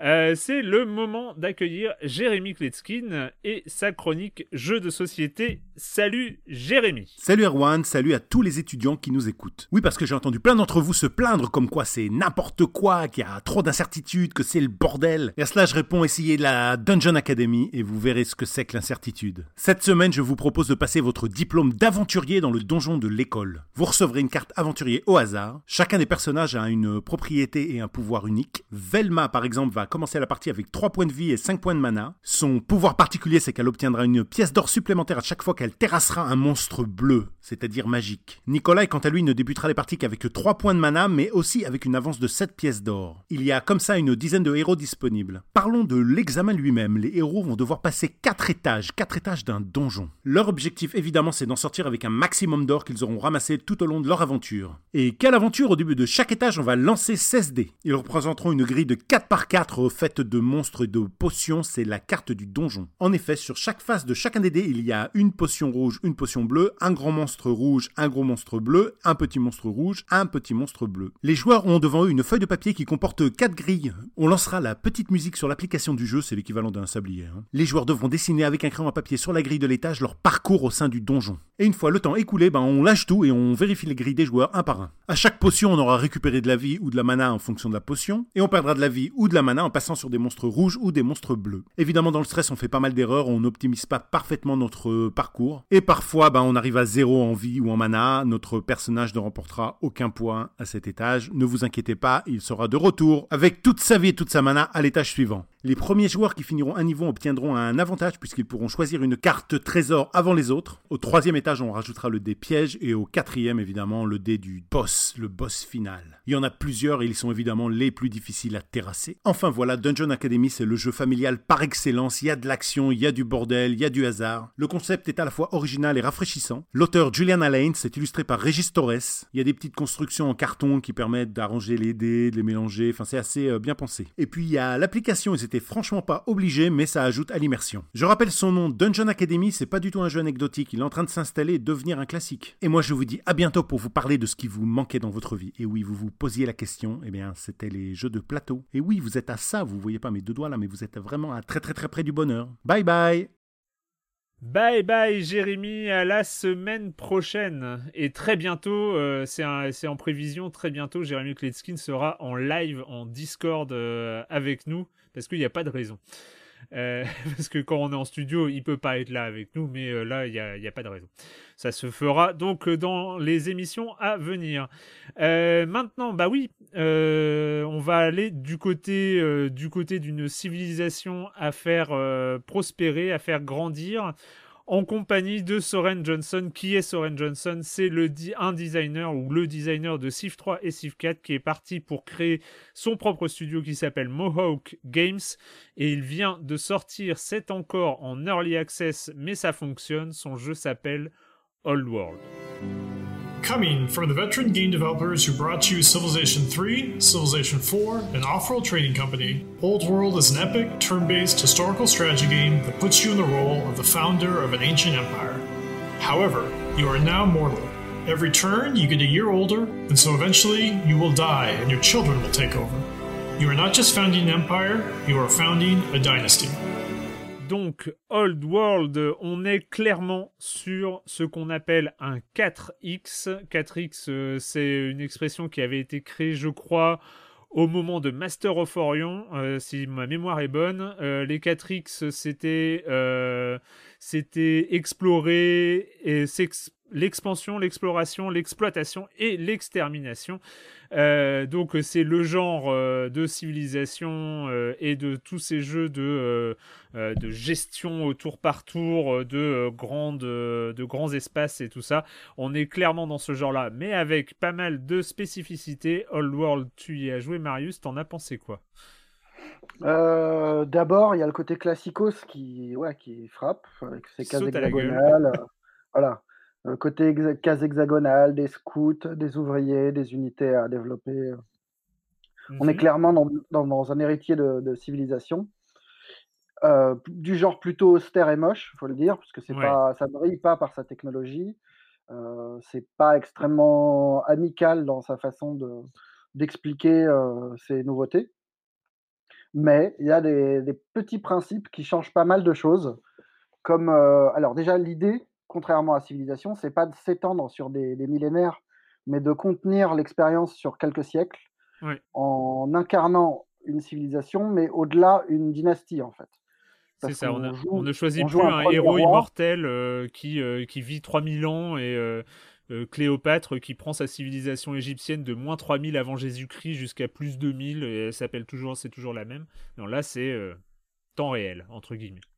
Voilà, chaque tour correspond en gros à une année et il va falloir se marier, ce qui va donner lieu à des jeux diplomatiques assez savoureux, faire des enfants, faire en sorte que ces enfants soient pas trop crétins mmh. et se développent soit dans la diplomatie, le commerce ou, l'armée, et avec tout un tas de petits events qui viennent tordre les choses. Et rien que ce principe-là suffit à créer un jeu un peu, un peu autre parce que ça pousse vachement la, la diplomatie, à la fois en interne avec, euh, avec des grandes familles qui régissent notre royaume, et en externe avec les autres, euh, les autres euh, civilisations qui cohabitent, plus quelques camps barbares comme les Gaulois, ce genre de choses.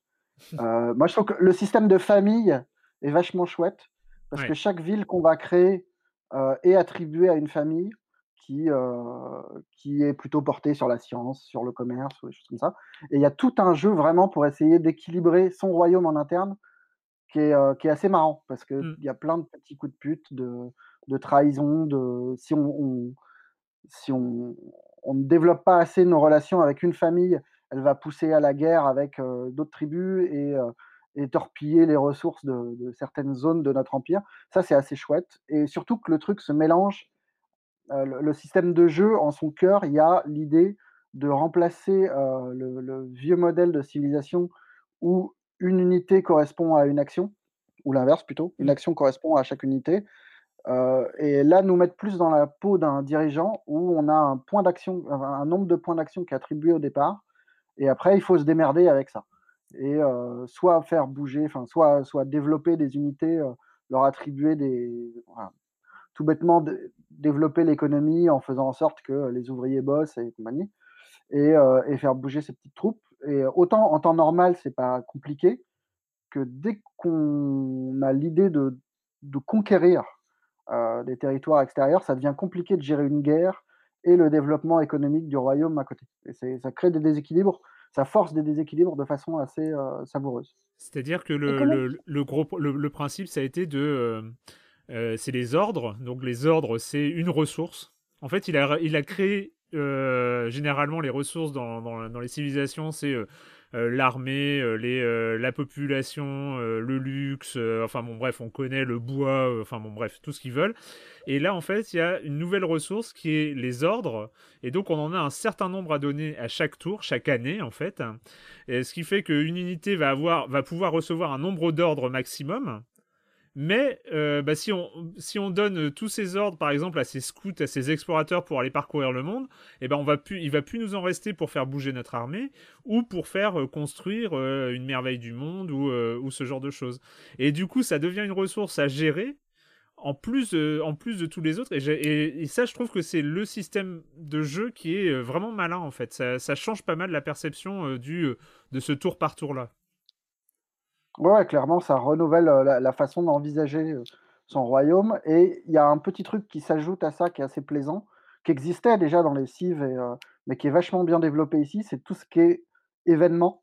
C'est qu'en gros, à chaque début de tour, des trucs surgissent mmh. avec lesquels il s'agit de, de, de, gérer. Et ça peut aller bah, des disparitions du roi qu'on incarnait jusque-là, qui plonge le royaume dans, dans, dans, des funérailles pendant quelques années, et, ou à, au choix d'éducation, par exemple, des enfants, où on va, on va être confronté au fait que bah, le petit dernier qu'on voulait philosophe, et eh ben, il n'est pas si malin que ça, et en plus, il est un peu, un peu violent avec ses petits camarades. Du coup, est-ce qu'on persévère dans cette éducation-là, ou est-ce qu'au contraire, on va le, le réorienter sur un autre choix de carrière quoi? Et ça crée plein de petits. Et la variété de ce truc-là, qui est vraiment très riche, parce que après quelques heures de jeu, on devrait normalement voir des trucs repopés de façon un peu, mmh. un peu redondante, et là, pas du tout. Ça marche très très bien pour ça.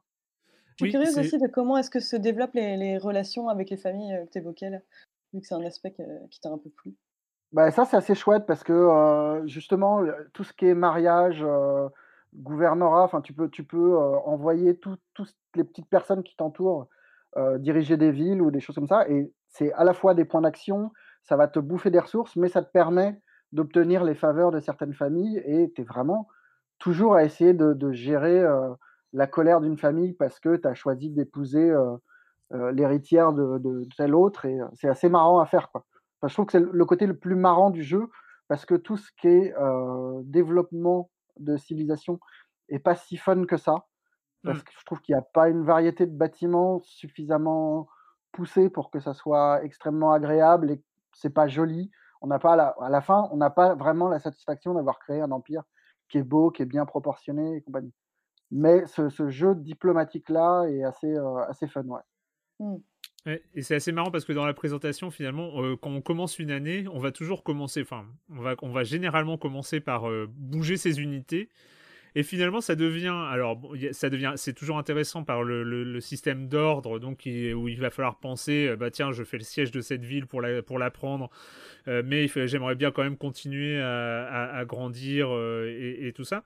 Et, et, en fait, après tous les ordres, eh ben, il va y avoir ces événements-là qui vont arriver, euh, genre les cadeaux diplomatiques, euh, euh, les, les, mariages, les, trucs d'éducation. Moi, j'ai fait l'inverse de toi, Marius, c'est-à-dire que j'ai voulu en faire un soldat, ça a fini, il a fini philosophe. J'ai pas compris, mais bon, c'était. bref, ces enfants. Euh, et, donc c'est vrai que après tes enfants commencent à, tu, commences à avoir des petits enfants et puis tu sens la, fin de, la carrière de ton dirigeant euh, arriver. Enfin, c'est, il y a plein de choses intéressantes et, c'est vrai ce que tu dis aussi, euh, Marius, c'est que ça se répète pas. C'est-à-dire que j'ai lu une interview où ils expliquaient comme ça qu'ils en avaient fait mais des milliers d'événements scénaristiques. Je crois que même pour l'early access, il y en a 3000 et, et ils en prévoient encore plus avant, avant la sortie définitive. C'est bien trouvé, il y a, plein, il y a vraiment plein de bonnes idées dedans. quoi.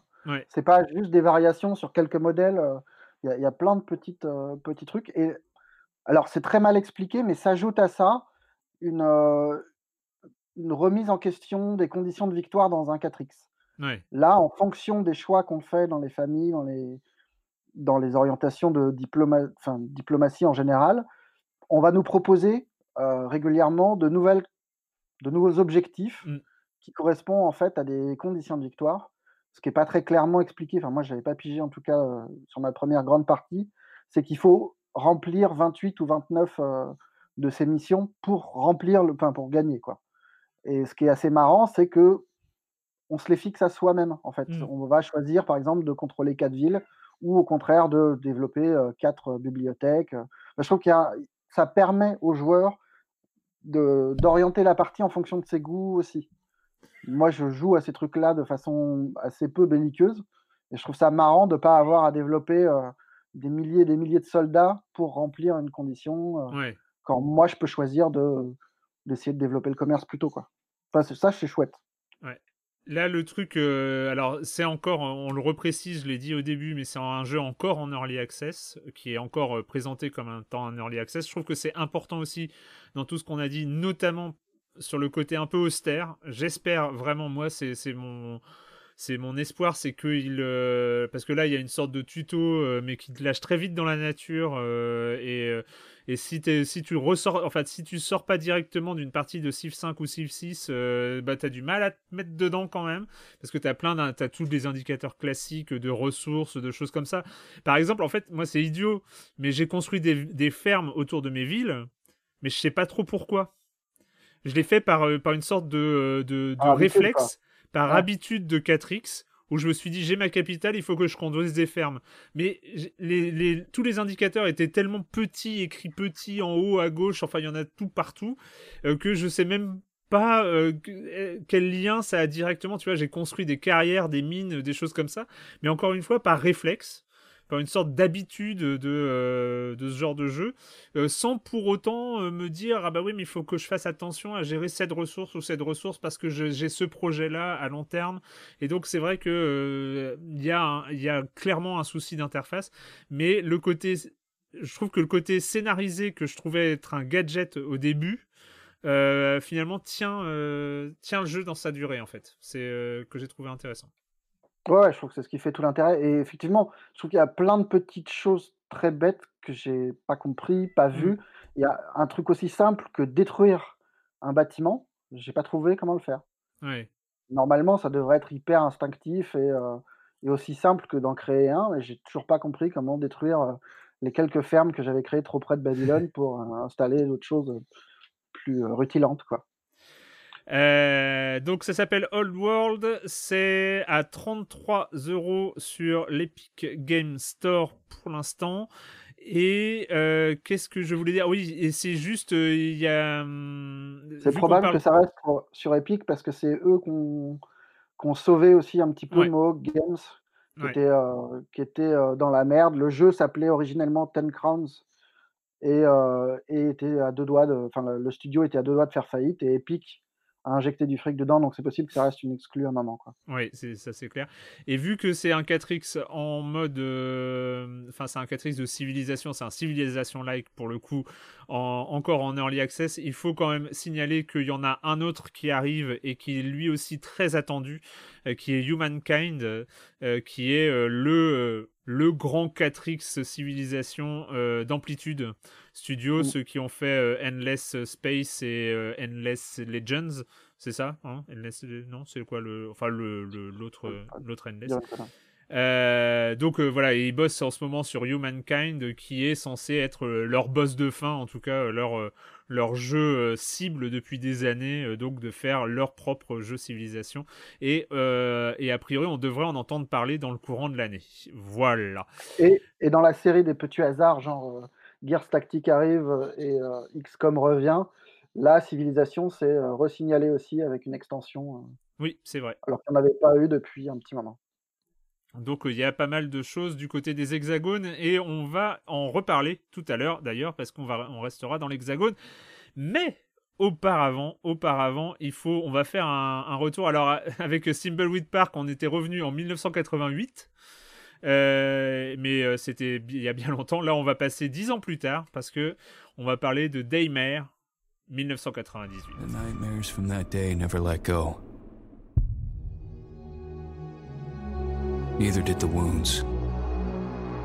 I survived hell once. The whole town is gone. That freak creature, I've, I've never seen anything like that. It's not like the others. Can anyone hear me? But I left the gate wide open. Leave the town and search. This time, the devil has come to claim his due. Daymare 1998. Alors, on va évidemment parler du jeu en lui-même, euh, qui, euh, qui mérite peut-être qu'on s'y attarde un petit peu. Alors, le jeu en lui-même, il est sorti déjà sur PC il y a quelques temps et il arrive sur console euh, ces jours-ci. mais Patrick, le jeu en lui-même, il a une histoire. C'est-à-dire que ah avant d'arriver, avant de lancer le jeu, il faut aussi connaître d'où il vient. Alors, il vient d'un studio italien qui s'appelle Invaders Studio. Alors, ça vous dit peut-être rien comme ça, mais c'est un studio qui a déjà rouler sa bosse, à qui, qui a surtout fait parler de lui il y a quelques temps. Euh, rappelez-vous, avant que Capcom euh, n'officialise le remake de Resident Evil 2, il y avait eu, il y eu un projet, on va dire, euh, indépendant, non officiel, qui avait été lancé, qui a fait pas mal parler de lui. on peut retrouver des, vidéos sur YouTube, hein, on, peut, on peut voir ça encore je crois que la démo n'est évidemment plus dispo, mais on, peut, en voit des vidéos, c'est assez impressionnant, c'est bien fichu. Euh, ce sont euh, donc ces développeurs italiens qui avaient codé hein, une version 3D euh, assez bluffante de Resident Evil 2, une relecture assez proche du jeu originel. C'était vraiment bien fichu ce que j'ai pu en voir en vidéo, c'est assez, bluffant, c'est assez concluant. Évidemment, au moment où ils ont lancé ça, Capcom était en, en secret en train de de travailler sur son propre Resident Evil 2 remake et donc ils ont reçu un coup de fil de, Capcom qui leur a dit bon les amis c'est bien ce que vous faites mais stop quoi parce que nous on arrive avec un vrai remake de Resident Evil 2 officiel donc euh, vous arrêtez ça. Alors d'après ce que j'ai cru comprendre ça s'est bien passé avec Capcom sur Capcom les a les a prévenus que eux travaillaient sur leur Resident Evil 2 qu'il fallait qu'ils arrêtent donc les Italiens leur version mais ça s'est plutôt bien passé euh, d'après ce que j'ai vu euh, Capcom les a reçus et passé aussi les voir et a plutôt euh, supporté, les a incités à, créer leur propre jeu par la suite. Donc plutôt fair play, ça s'est visiblement bien placé, bien passé.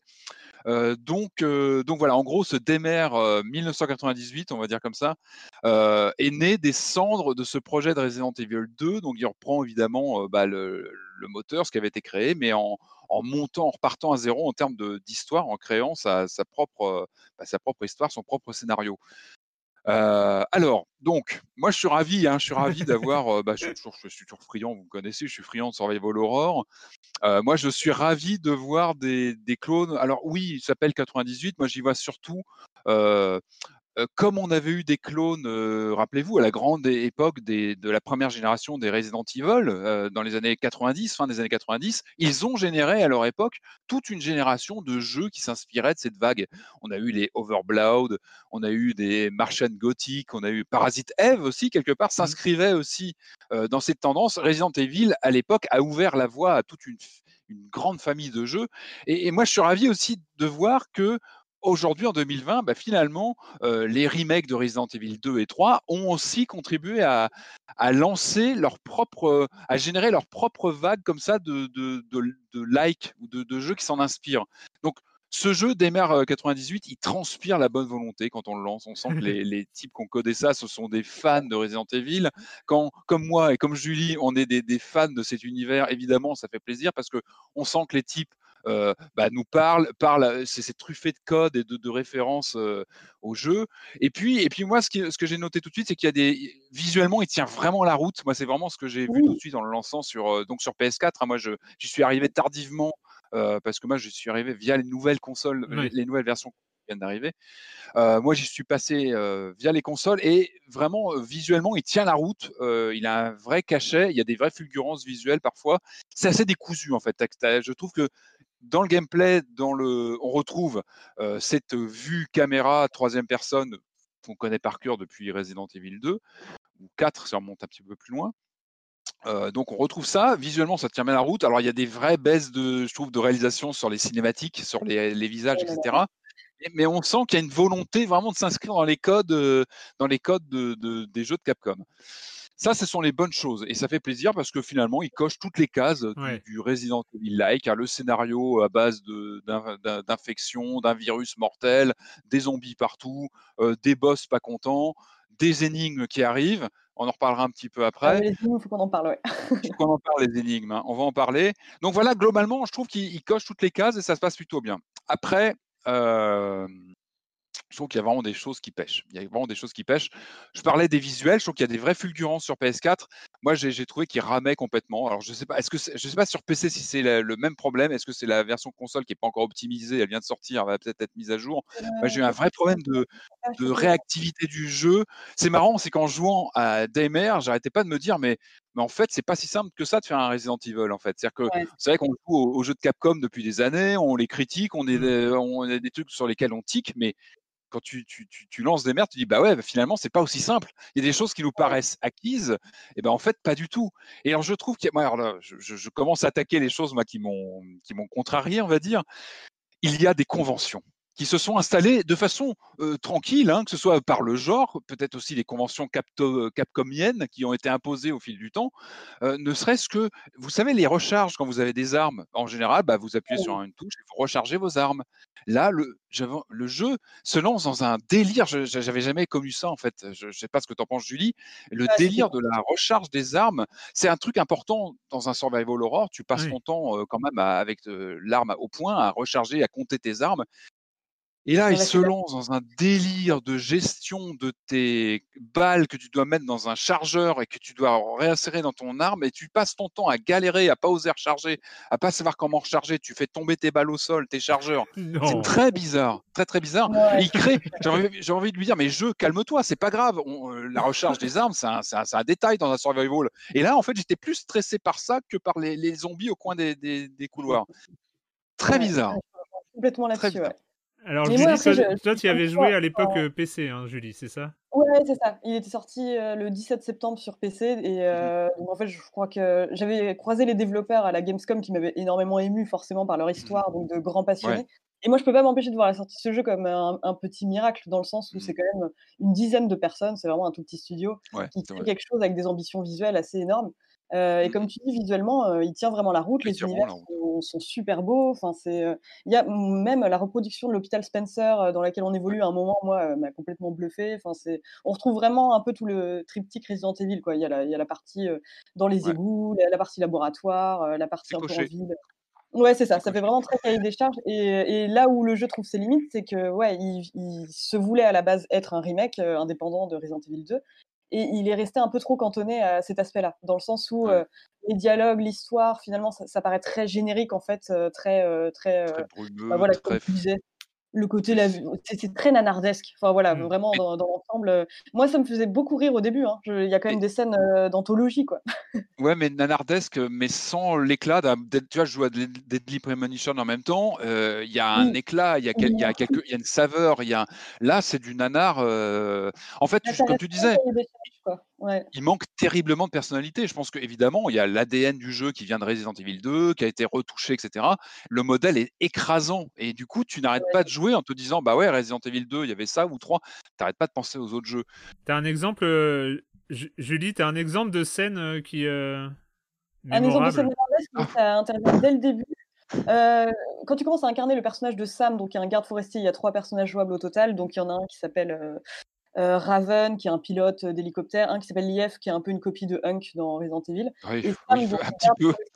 Euh, en prise à des hallucinations, donc scénario ultra classique, euh, qui croise. Donc c'est le moment où il se rend compte qu'il y a une invasion zombie en fait chez lui. Il croise un mec un mec qui est donc qui est devenu zombie et il fait mais c'est toi Roland je croyais que tu étais handicapé pour la vie et le mec est là en train d'essayer de l'attaquer il y a que des il y a des petits moments de dialogue vraiment ultra savoureux comme ça mais après voilà le truc c'est que c'est un peu ça, en dehors de ça ça reste un peu fade quand même les personnages sont très génériques il y, a, il y, a, vraiment ce côté-là où le jeu a pas trop de personnalité et en plus finalement on en vient à oublier. Enfin moi j'avais complètement oublié le nom des personnages avant de me replonger dedans. Bah, c'est clair. Le, pour moi c'était dès le début hein, les, les, les, dialogues dans l'hélicoptère sont incroyables. Et puis en plus, c'est vrai que tu as, as, des visages qui sont quand même pas au niveau de Resident Evil, de Resident Evil hein, il faut le dire, c'est vraiment, vraiment en dessous.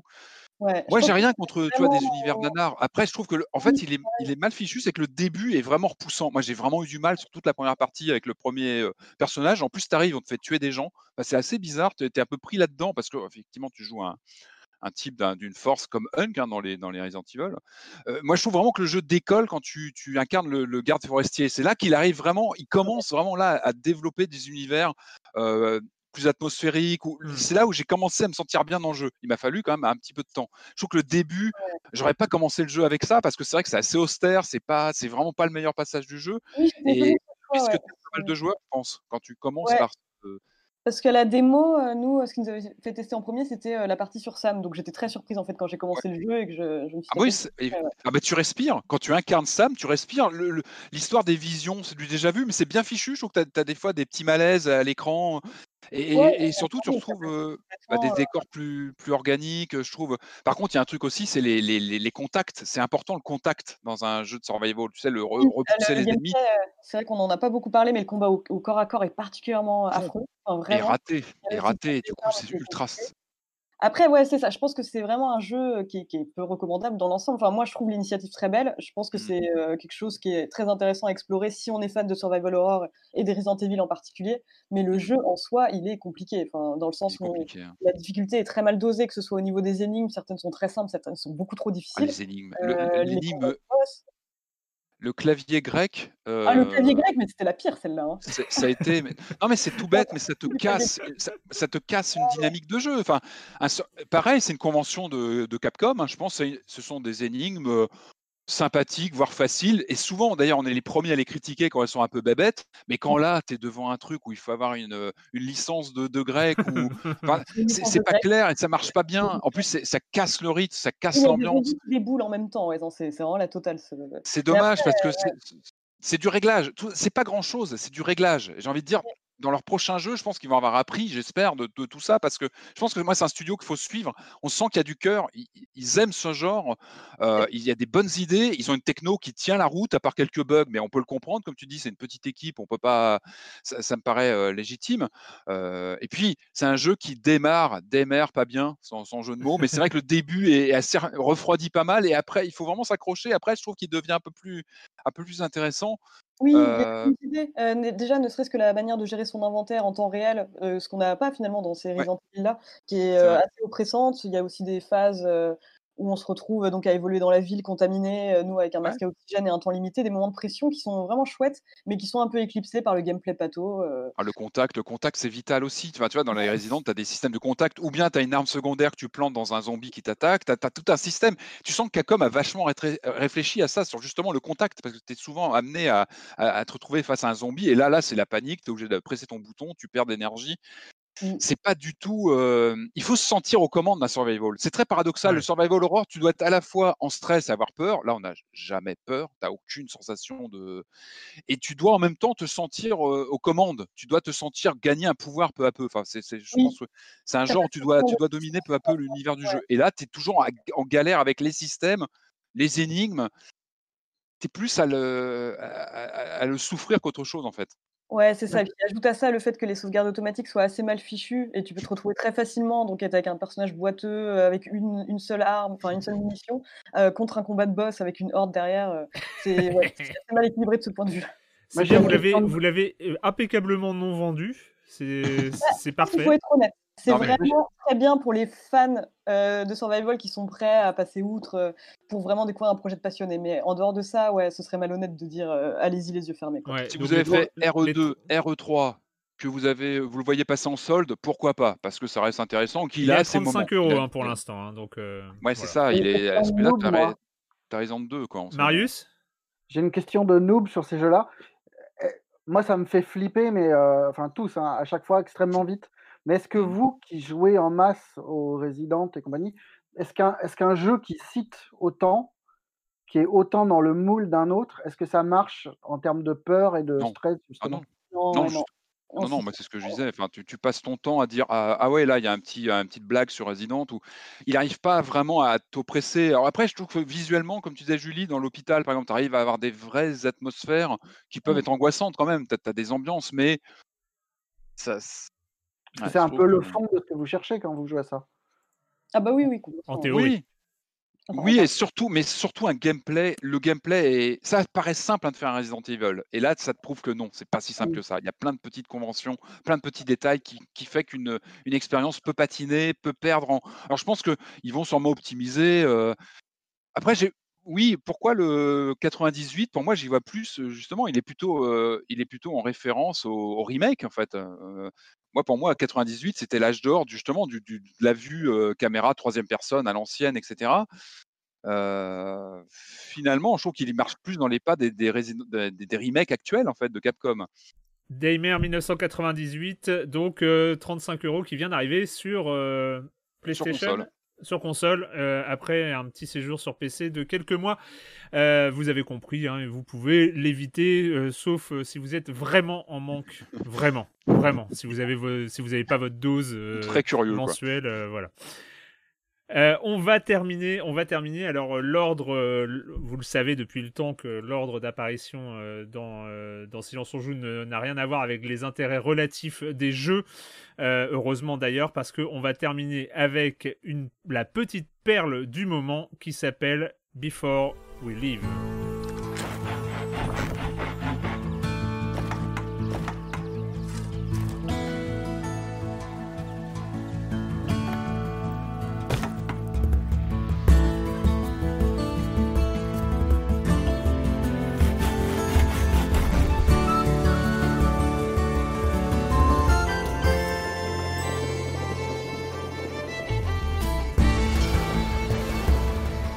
Before We Leave, euh, Before We Leave, alors on a parlé de 4X avec, euh, avec Old World, et là, est-ce qu'on serait pas sur un 3X Alors je ne sais pas si c'est un genre euh, en soi, mais finalement, l'exploration est là, l'expansion est là, l'exploitation est là, mais il y a juste aucune extermination. Donc euh, il y a pas, euh, il manque. Euh, c'est un jeu pacifique. C'est d'ailleurs, c'est, je crois que c'est une de ces définitions par le que, comme ça que le définit le, studio néo-zélandais Balancing Monkey Games. Donc c'est le premier jeu hein, de ce studio néo-zélandais. le jeu, il commence, il t'explique que après un long confinement c'est le mot confinement est dans, la description. Je pense que c'est, euh, vu qu'il vient juste de sortir, c'est quelque chose qu'ils ont rajouté à la fin. Hein. Ça allait trop bien avec, euh, avec l'actualité. Après un long confinement, une peuplade sort de son abri et, euh, et découvre le monde et ce qu'ont laissé d'anciennes civilisations. Il va falloir s'installer sur ce territoire extérieur, explorer à s'aventurer comme ça et, euh, et développer euh, et développer sa petite euh, sa petite troupe, sa petite civilisation, sa mini civilisation. Marius, comment ça se passe les premiers premiers contacts avec Before We Leave? Bah, le premier contact qui est assez marrant, c'est le côté le côté, comme tu disais, 4x moins, moins 1 est extrêmement choupi. C'est assez mmh. étonnant, en fait, dans ce genre de jeu qui, a une esthétique propre, euh, toujours assez, euh, assez sobre et, sérieuse. Là, c'est des tout petits bonhommes, tout ronds, avec euh, des petites couleurs, du vert partout, des petits arbres, des petites cabanes. C'est extrêmement mignon. Et, les débuts sont. Et à l'inverse de Old World, qui est austère et, pas aidant, mmh. la première heure et demie de jeu est. c'est une prise par la main où on va t'expliquer comment créer comment créer ta première scierie de bois, comment utiliser ça, comment faire pousser des légumes, comment faire. Tout est extrêmement simple et sympathique. Et, franchement, c'est une super introduction à ce genre de jeu. Et puis, on s'installe sur sa première île et, le jeu nous dit ben, là, on, a, on, va faire un bateau et puis, puis, tu vas aller explorer le reste de la planète. Et il te prend encore un tout petit peu par la main, mais tu comprends que là, il va falloir réappliquer les, les leçons que tu as apprises de façon un petit peu plus duraille parce que le deuxième, euh, la deuxième île que tu as, elle est moins verdoyante et moins riche euh, en termes de sous-sol. Et, euh, et, on t'explique qu'il y en aura une troisième et que cette troisième te permet d'accéder à un vestige de vaisseau spatial qu'il va falloir reconstruire. Et moi, je me suis arrêté là, mais apparemment, on peut aller au-delà. Il faut voir un, des aspects euh, super séduisants de, Before We Live, c'est déjà euh, l'univers graphique, c'est qu'on est sur une planète en rond. Euh, c'est qu'on n'est pas sur une carte à plat, donc on, joue sur un planisphère euh, découpé en hexagones, hein, donc euh, façon, façon civilisation avec toujours les mêmes hexagones, mais, mais on est sur une planète qui va se découvrir petit à petit par un brouillard de guerre hyper classique, donc on voit pas on, on, voit euh, qu'un petit bout, on voit l'île sur laquelle on est, et puis euh, une fois qu'on a découvert les trois îles, les trois îles principales de la planète, on voit la planète, on peut tourner autour de la planète en, temps réel. Mais euh, disons que c'est une c'est une mini planète, c'est une planète un peu. moi, ça m'a rappelé en, hein?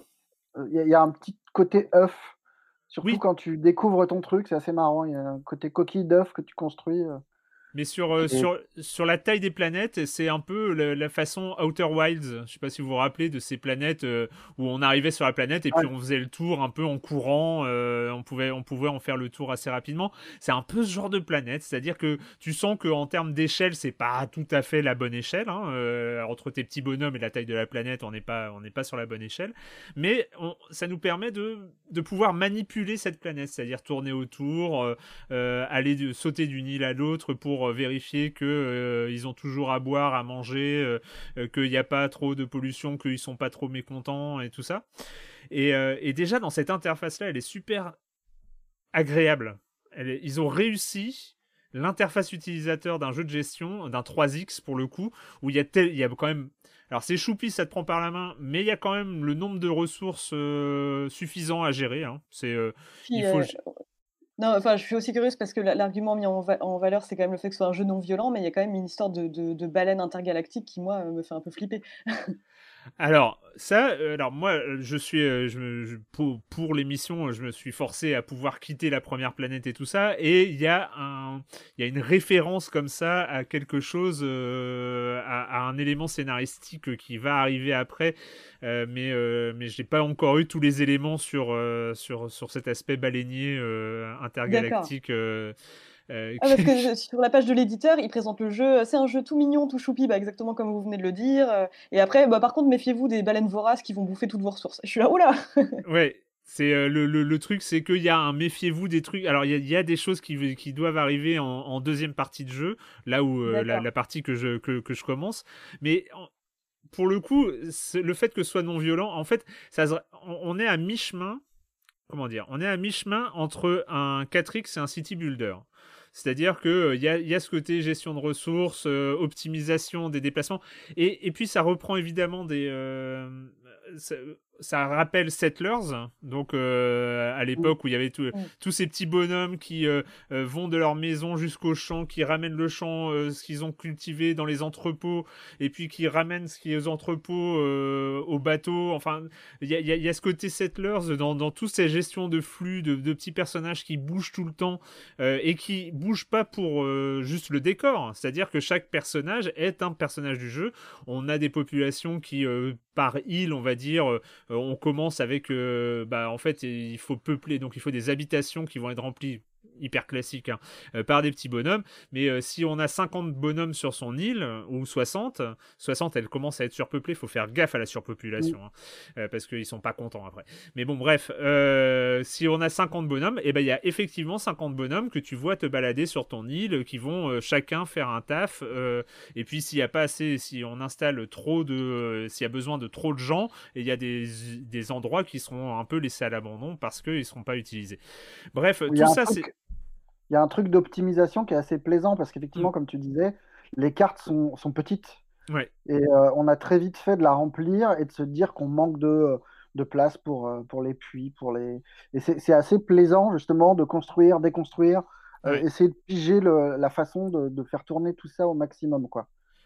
Et oui, et, et, et, du coup, moi au, au, début, en fait, je, je, me suis dit, c'est on va, enfin, le truc était tellement choupi qu'au début, je me suis dit, on va être dans un truc minimaliste, un peu à The, Highlander, là, dont on avait parlé il y a un an, je crois, en mars. Euh, euh, où euh, il y avait c'était un city builder minimaliste où, où il y avait une on devait poser les bâtiments ça gérait les ressources automatiquement et puis on passait d'une île à l'autre si on arrivait aux objectifs et en fait le truc avec Before We Live c'est que on est effectivement dans un on n'est pas dans la surenchère au niveau interface mais on n'est pas du tout dans le minimalisme. C'est-à-dire que euh, ça prend un peu tout, tout ce que proposent les jeux de gestion, euh, bah c'est là, sauf que c'est super bien présenté. Euh, c'est pas trop encombré, il n'y a pas trop d'actions à faire. C'est vrai que bah, l'exemple classique, c'est qu'est-ce qui est obligatoire? Donc, ce qui est obligatoire, bah, c'est euh, de nourrir euh, sa population. Déjà, euh, si elle crève pas de faim, on est, on est déjà pas mal barré. Et puis après, il va y avoir les sources d'énergie, construire suffisamment de choses pour euh, pour pouvoir se développer. Et puis il y a cet objectif euh, qui est euh, l'objectif ultime de la première planète, qui est de réparer la fusée. Et pour réparer la fusée, il va falloir extraire du pétrole, faire du carburant, trouver des outils, enfin avoir suffisamment de ressources qui vont te faire exploiter à peu près tout ce qu'il y a sur ta planète. Mais en même temps, vu que chaque île ne va pas produire les mêmes choses, tu vas devoir déjà aussi gérer les lignes commerciales en bateau entre toutes les îles. Et en fait, ça, ça... chiant à gérer. Ouais, et, et, et, du coup, tu te rends compte qu'il y, a une vraie complexité. Parce que euh, tu vas avoir une île qui va, qui va euh, produire des vêtements, par exemple, parce que tes petits bonhommes, ils sont euh, les bons hommes, ça, ils s'appellent les bons hommes dans le jeu. Les bons hommes, ils sont un peu en guenilles quand même quand ils sortent de leur abri. Donc euh, l'île qui produit des vêtements, et eh ben, il va falloir qu'elle produise des vêtements. Tu vas pas mettre, tu vas pas euh, faire des champs de coton partout sur ta planète. Donc elle va se mettre à produire des vêtements pour les autres. C'est un peu la, mini mondialisation entre guillemets. Elle va se mettre à produire des vêtements pour les autres îles que tu vas devoir acheminer par bateau, soit manuellement, soit en créant des routes commerciales. C'est pour dire que le jeu est quand même va assez loin dans la complexité de gestion pour pas du tout être dans le minimalisme et tout ça. Et pour, rien que sur une planète, euh, bah, quand tu jongles d'une île à l'autre pour vérifier que tout va bien, euh, c'est déjà pas mal de taf. Et quand ça ouvre en fait, sur ta première planète, tu es limité dans ton. Parce que, évidemment, tu as l'arbre de recherche aussi. C'est pour dire qu'il y a tous les éléments euh, classiques d'un 4X qui sont là. On, trouve même la recherche et euh, tous les arbres de compétences qui euh, sont bloqués sur la première planète et qui s'ouvrent avec le voyage spatial et différents, différents éléments à, découvrir, à débloquer une fois qu'on débloque, qu'on arrive sur la deuxième planète du système solaire. Tout ça pour dire que euh, on parlait euh, dans Old World de, euh, l'aspect interface utilisateur un peu austère et tout ça, et je trouve que la vraie réussite, je sais pas ce que t'en penses Marius, mais la vraie réussite de Before We Live, c'est c'est ça, c'est le fait d'être fun dès le départ, et c'est pas facile d'être fun pour un jeu de gestion quand même. Ouais, non, ce qui est marrant, c'est cette cette fausse cette fausse gentillesse hmm. pour un jeu qui est vraiment dense et qui, qui demande vraiment de s'investir si tu veux progresser, parce que parce que gérer plusieurs îles en, en, simultané, c'est pas aussi simple. Et euh, non, non, c'est vraiment, c'est vraiment un jeu réussi, je trouve. Ouais. J'ai pas été assez loin pour voir, euh, pour voir à quel point le jeu est dense, mais, euh, mais c'est marrant, quoi. Euh, moi, je, moi, j'ai, ouais, j'ai pas trouvé euh, par rapport à l'ambition initiale que qu'on voit très vite hein, sur euh, sur Before We Live, j'ai trouvé qu'il tenait, il tenait vraiment le truc du sur la durée. Et je trouve que c'est aussi, ce qui est hyper agréable, c'est que c'est compact, c'est-à-dire que tes objectifs de début, en tout cas, jusqu'à ce que tu quittes la première planète, il n'y a, y a, pas de moment de flottement où tu te dis ah bah tiens qu'est-ce que je vais faire tout ça t'es vraiment tu sais où tu veux aller. Et euh, moi, non, je trouve ça euh, super agréable du, euh, du début, du début, en tout cas, jusqu'à ce que j'y suis. Je vous en donnerai peut-être des nouvelles la semaine prochaine quand j'aurai quand j'aurai fini avec les, les, planètes qui me restent. Ça te donne un peu envie dans le sens où tous les côtés un peu austères des jeux de gestion habituels, mmh. Euh, ont l'air d'être gommés en fait, euh, rien que par l'interface, ce que vous disiez. Euh, est-ce que ça peut être une bonne introduction au jeu de gestion pour les personnes qui sont pas friandes du genre quoi? Ah, Je trouve que c'est la parfaite antithèse de Old World.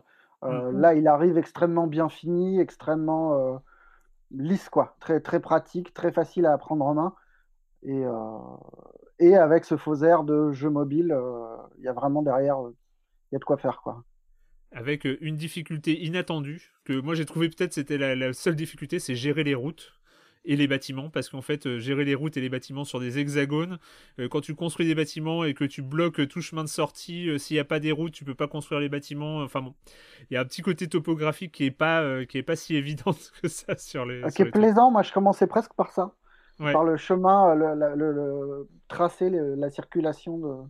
Oui, voilà, c'est ça. ouais presque ça auquel il faut réfléchir en premier, quoi. Qu'est-ce que tu vas préserver comme ressource Qu'est-ce que tu C'est assez marrant justement. Voilà. C'est plus euh, moi les trucs qui me faisaient m'arracher les cheveux, c'était plus de comprendre pourquoi certains bâtiments n'étaient pas utilisés et à quel moment j'avais merdé dans l'optimisation pour que euh, telle mine de fer euh, tourne pas à plein régime alors qu'elle devrait, quoi. Ouais, c'est s'il n'y a pas d'habitation à côté, s'il n'y a pas de. Voilà, il faut, gérer. Parce que les, les petits bonshommes, eh ben, ils se baladent en temps réel. Donc, euh, ils font leur, leur, petit chemin et ils doivent aller se reposer. Donc, s'ils ont trop de chemin entre la mine et leur maison, euh, eh ben, en fait, ils vont passer leur temps sur le chemin. Et euh, non, c'est très intelligent. Belle réussite. Before We Live, en plus, il est, il pas très cher. J'avais noté, il est à 18 euros.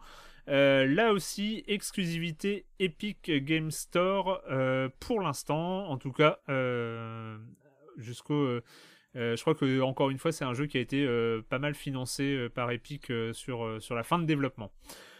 ben, on en a fini avec cette semaine avec les jeux vidéo, chers amis. Et la question rituelle à laquelle vous n'allez pas échapper, est-ce que vous avez préparé hein? Est-ce que vous avez préparé quelque chose? Moi, pas du tout, par exemple. mais on va commencer avec toi, Julie. Euh, alors moi, euh, ce que je vais vous recommander, j'ai euh, regardé la mini-série Devs de Alex Garland, Ah! donc qui est, connu, bah, ouais, pour avoir réalisé, Ex Machina, Annihilation. Il a aussi écrit le roman de la plage, on a tendance à l'oublier, et oui, alors je m'étais juré de plus regarder de fiction sur la Silicon Valley parce que ça commençait un peu à me saouler. c'était une promesse que je m'étais faite après avoir vu la série Silicon Valley de Mike Judge, que je trouve excellente, mais qui s'était un peu, enfin, qui avait fini par être répétitive et un peu lassante. Mmh. Et là, pour le coup, on change radicalement de ton. Là, c'est vraiment de, la SF un peu plus sombre, où on retrouve un peu les obsessions d'Alex Garland, un peu qui va beaucoup parler en fait de libre arbitre, de déterminisme et de la notion de multivers. donc en gros, on suit l'histoire d'une jeune femme qui s'appelle Lily Chan, qui donc travaille dans un campus d'informatique quantique et dont le copain est embauché par une mystérieuse branche qui s'appelle Devs justement et qui va disparaître et très mystérieusement. Et donc, elle va enquêter un peu sur ce qui lui est arrivé et sur quelles sont les activités exactes en fait de cette branche de développement. Et c'est vraiment, c'est une série qui a ses défauts dans le sens où elle s'attaque à des, thématiques assez ambitieuses. Donc ça, implique quand même des moments un peu lourdingues, des moments où on va avoir des dialogues qui nous expliquent un peu la, physique quantique, etc. Mais c'est incroyablement bien réalisé. Vraiment, c'est très très beau. Et il y a des, idées vraiment excellentes. Donc c'est en 8 épisodes, c'est, je pense, pile poil la durée qu'il faut. moi, j'ai trouvé ça vraiment très chouette. Ok, cool. c'est disponible quelque part C'est sur Hulu. Sur, Canal. Ah, sur, Canal. merci. tu, tu, devines comment j'ai regardé cette série. Bref. Lol. Marius? Moi, je suis un peu à poil. si, je peux vous conseiller. en fait, je vois plein de trucs nuls pour le travail sous embargo, donc je peux pas vous dire ce qui est nul euh, et ne pas regarder ces trucs-là. Devs, je serais moins enthousiaste. Je trouve que c'est mmh. formellement très très beau. Il y a vraiment des moments envoûtants de, de surcadrage euh, qui me rendaient complètement fou. Après, je trouve ça assez crétin dans le propos. oui, bah, après, je suis d'accord avec toi. C'est un peu philosophie d'ado sur euh, oh là là, mon Dieu, le déterminisme, on, est tous le, le, jeu de quelque chose. Enfin, Ouais, la, thématique est très bateau, mais qu'est-ce que c'est beau visuellement, ouais. En termes de réalisation, euh, c'est assez exceptionnel. traverse les, huit épisodes de façon assez, euh, assez efficace, quoi. C'est envoûtant. Et ça donne l'occasion, désolé, je repars de mon truc, mais ça donne quand même l'occasion de voir Nico Ferman dans un rôle dramatique qui, est, euh, qui lui va à merveille. Hein. C'est vrai. C'est vrai que c'est pas mal. non, bah, en recommandation, si, faites-vous Truffaut sur Netflix. Moi, je suis en train de me refaire les trucs de façon un peu chronologique. Et j'ai vu Tirer sur le pianiste hier soir que j'avais jamais vu, qui est super avec Aznavour. Euh, étonnant. Très beau film noir. C'est le, partenariat MK de Netflix, c'est ça euh, ouais. Ouais. il, y a, pas mal de classiques euh, de cinéma, dont, dont les Truffaut qui, qui, ont débarqué sur la plateforme. Et puis même si on n'est pas trop fan de classiques, franchement, tirer sur le pianiste, il y a vraiment un truc de film noir très efficace, hmm. drôle et, et, c'est très beau. Cool. Patrick pas grand-chose de mon côté. non, non, j'ai revu il y a pas longtemps, c'est ultra classique, tout le monde l'a déjà vu 100 fois, c'est The Game de David, Fincher.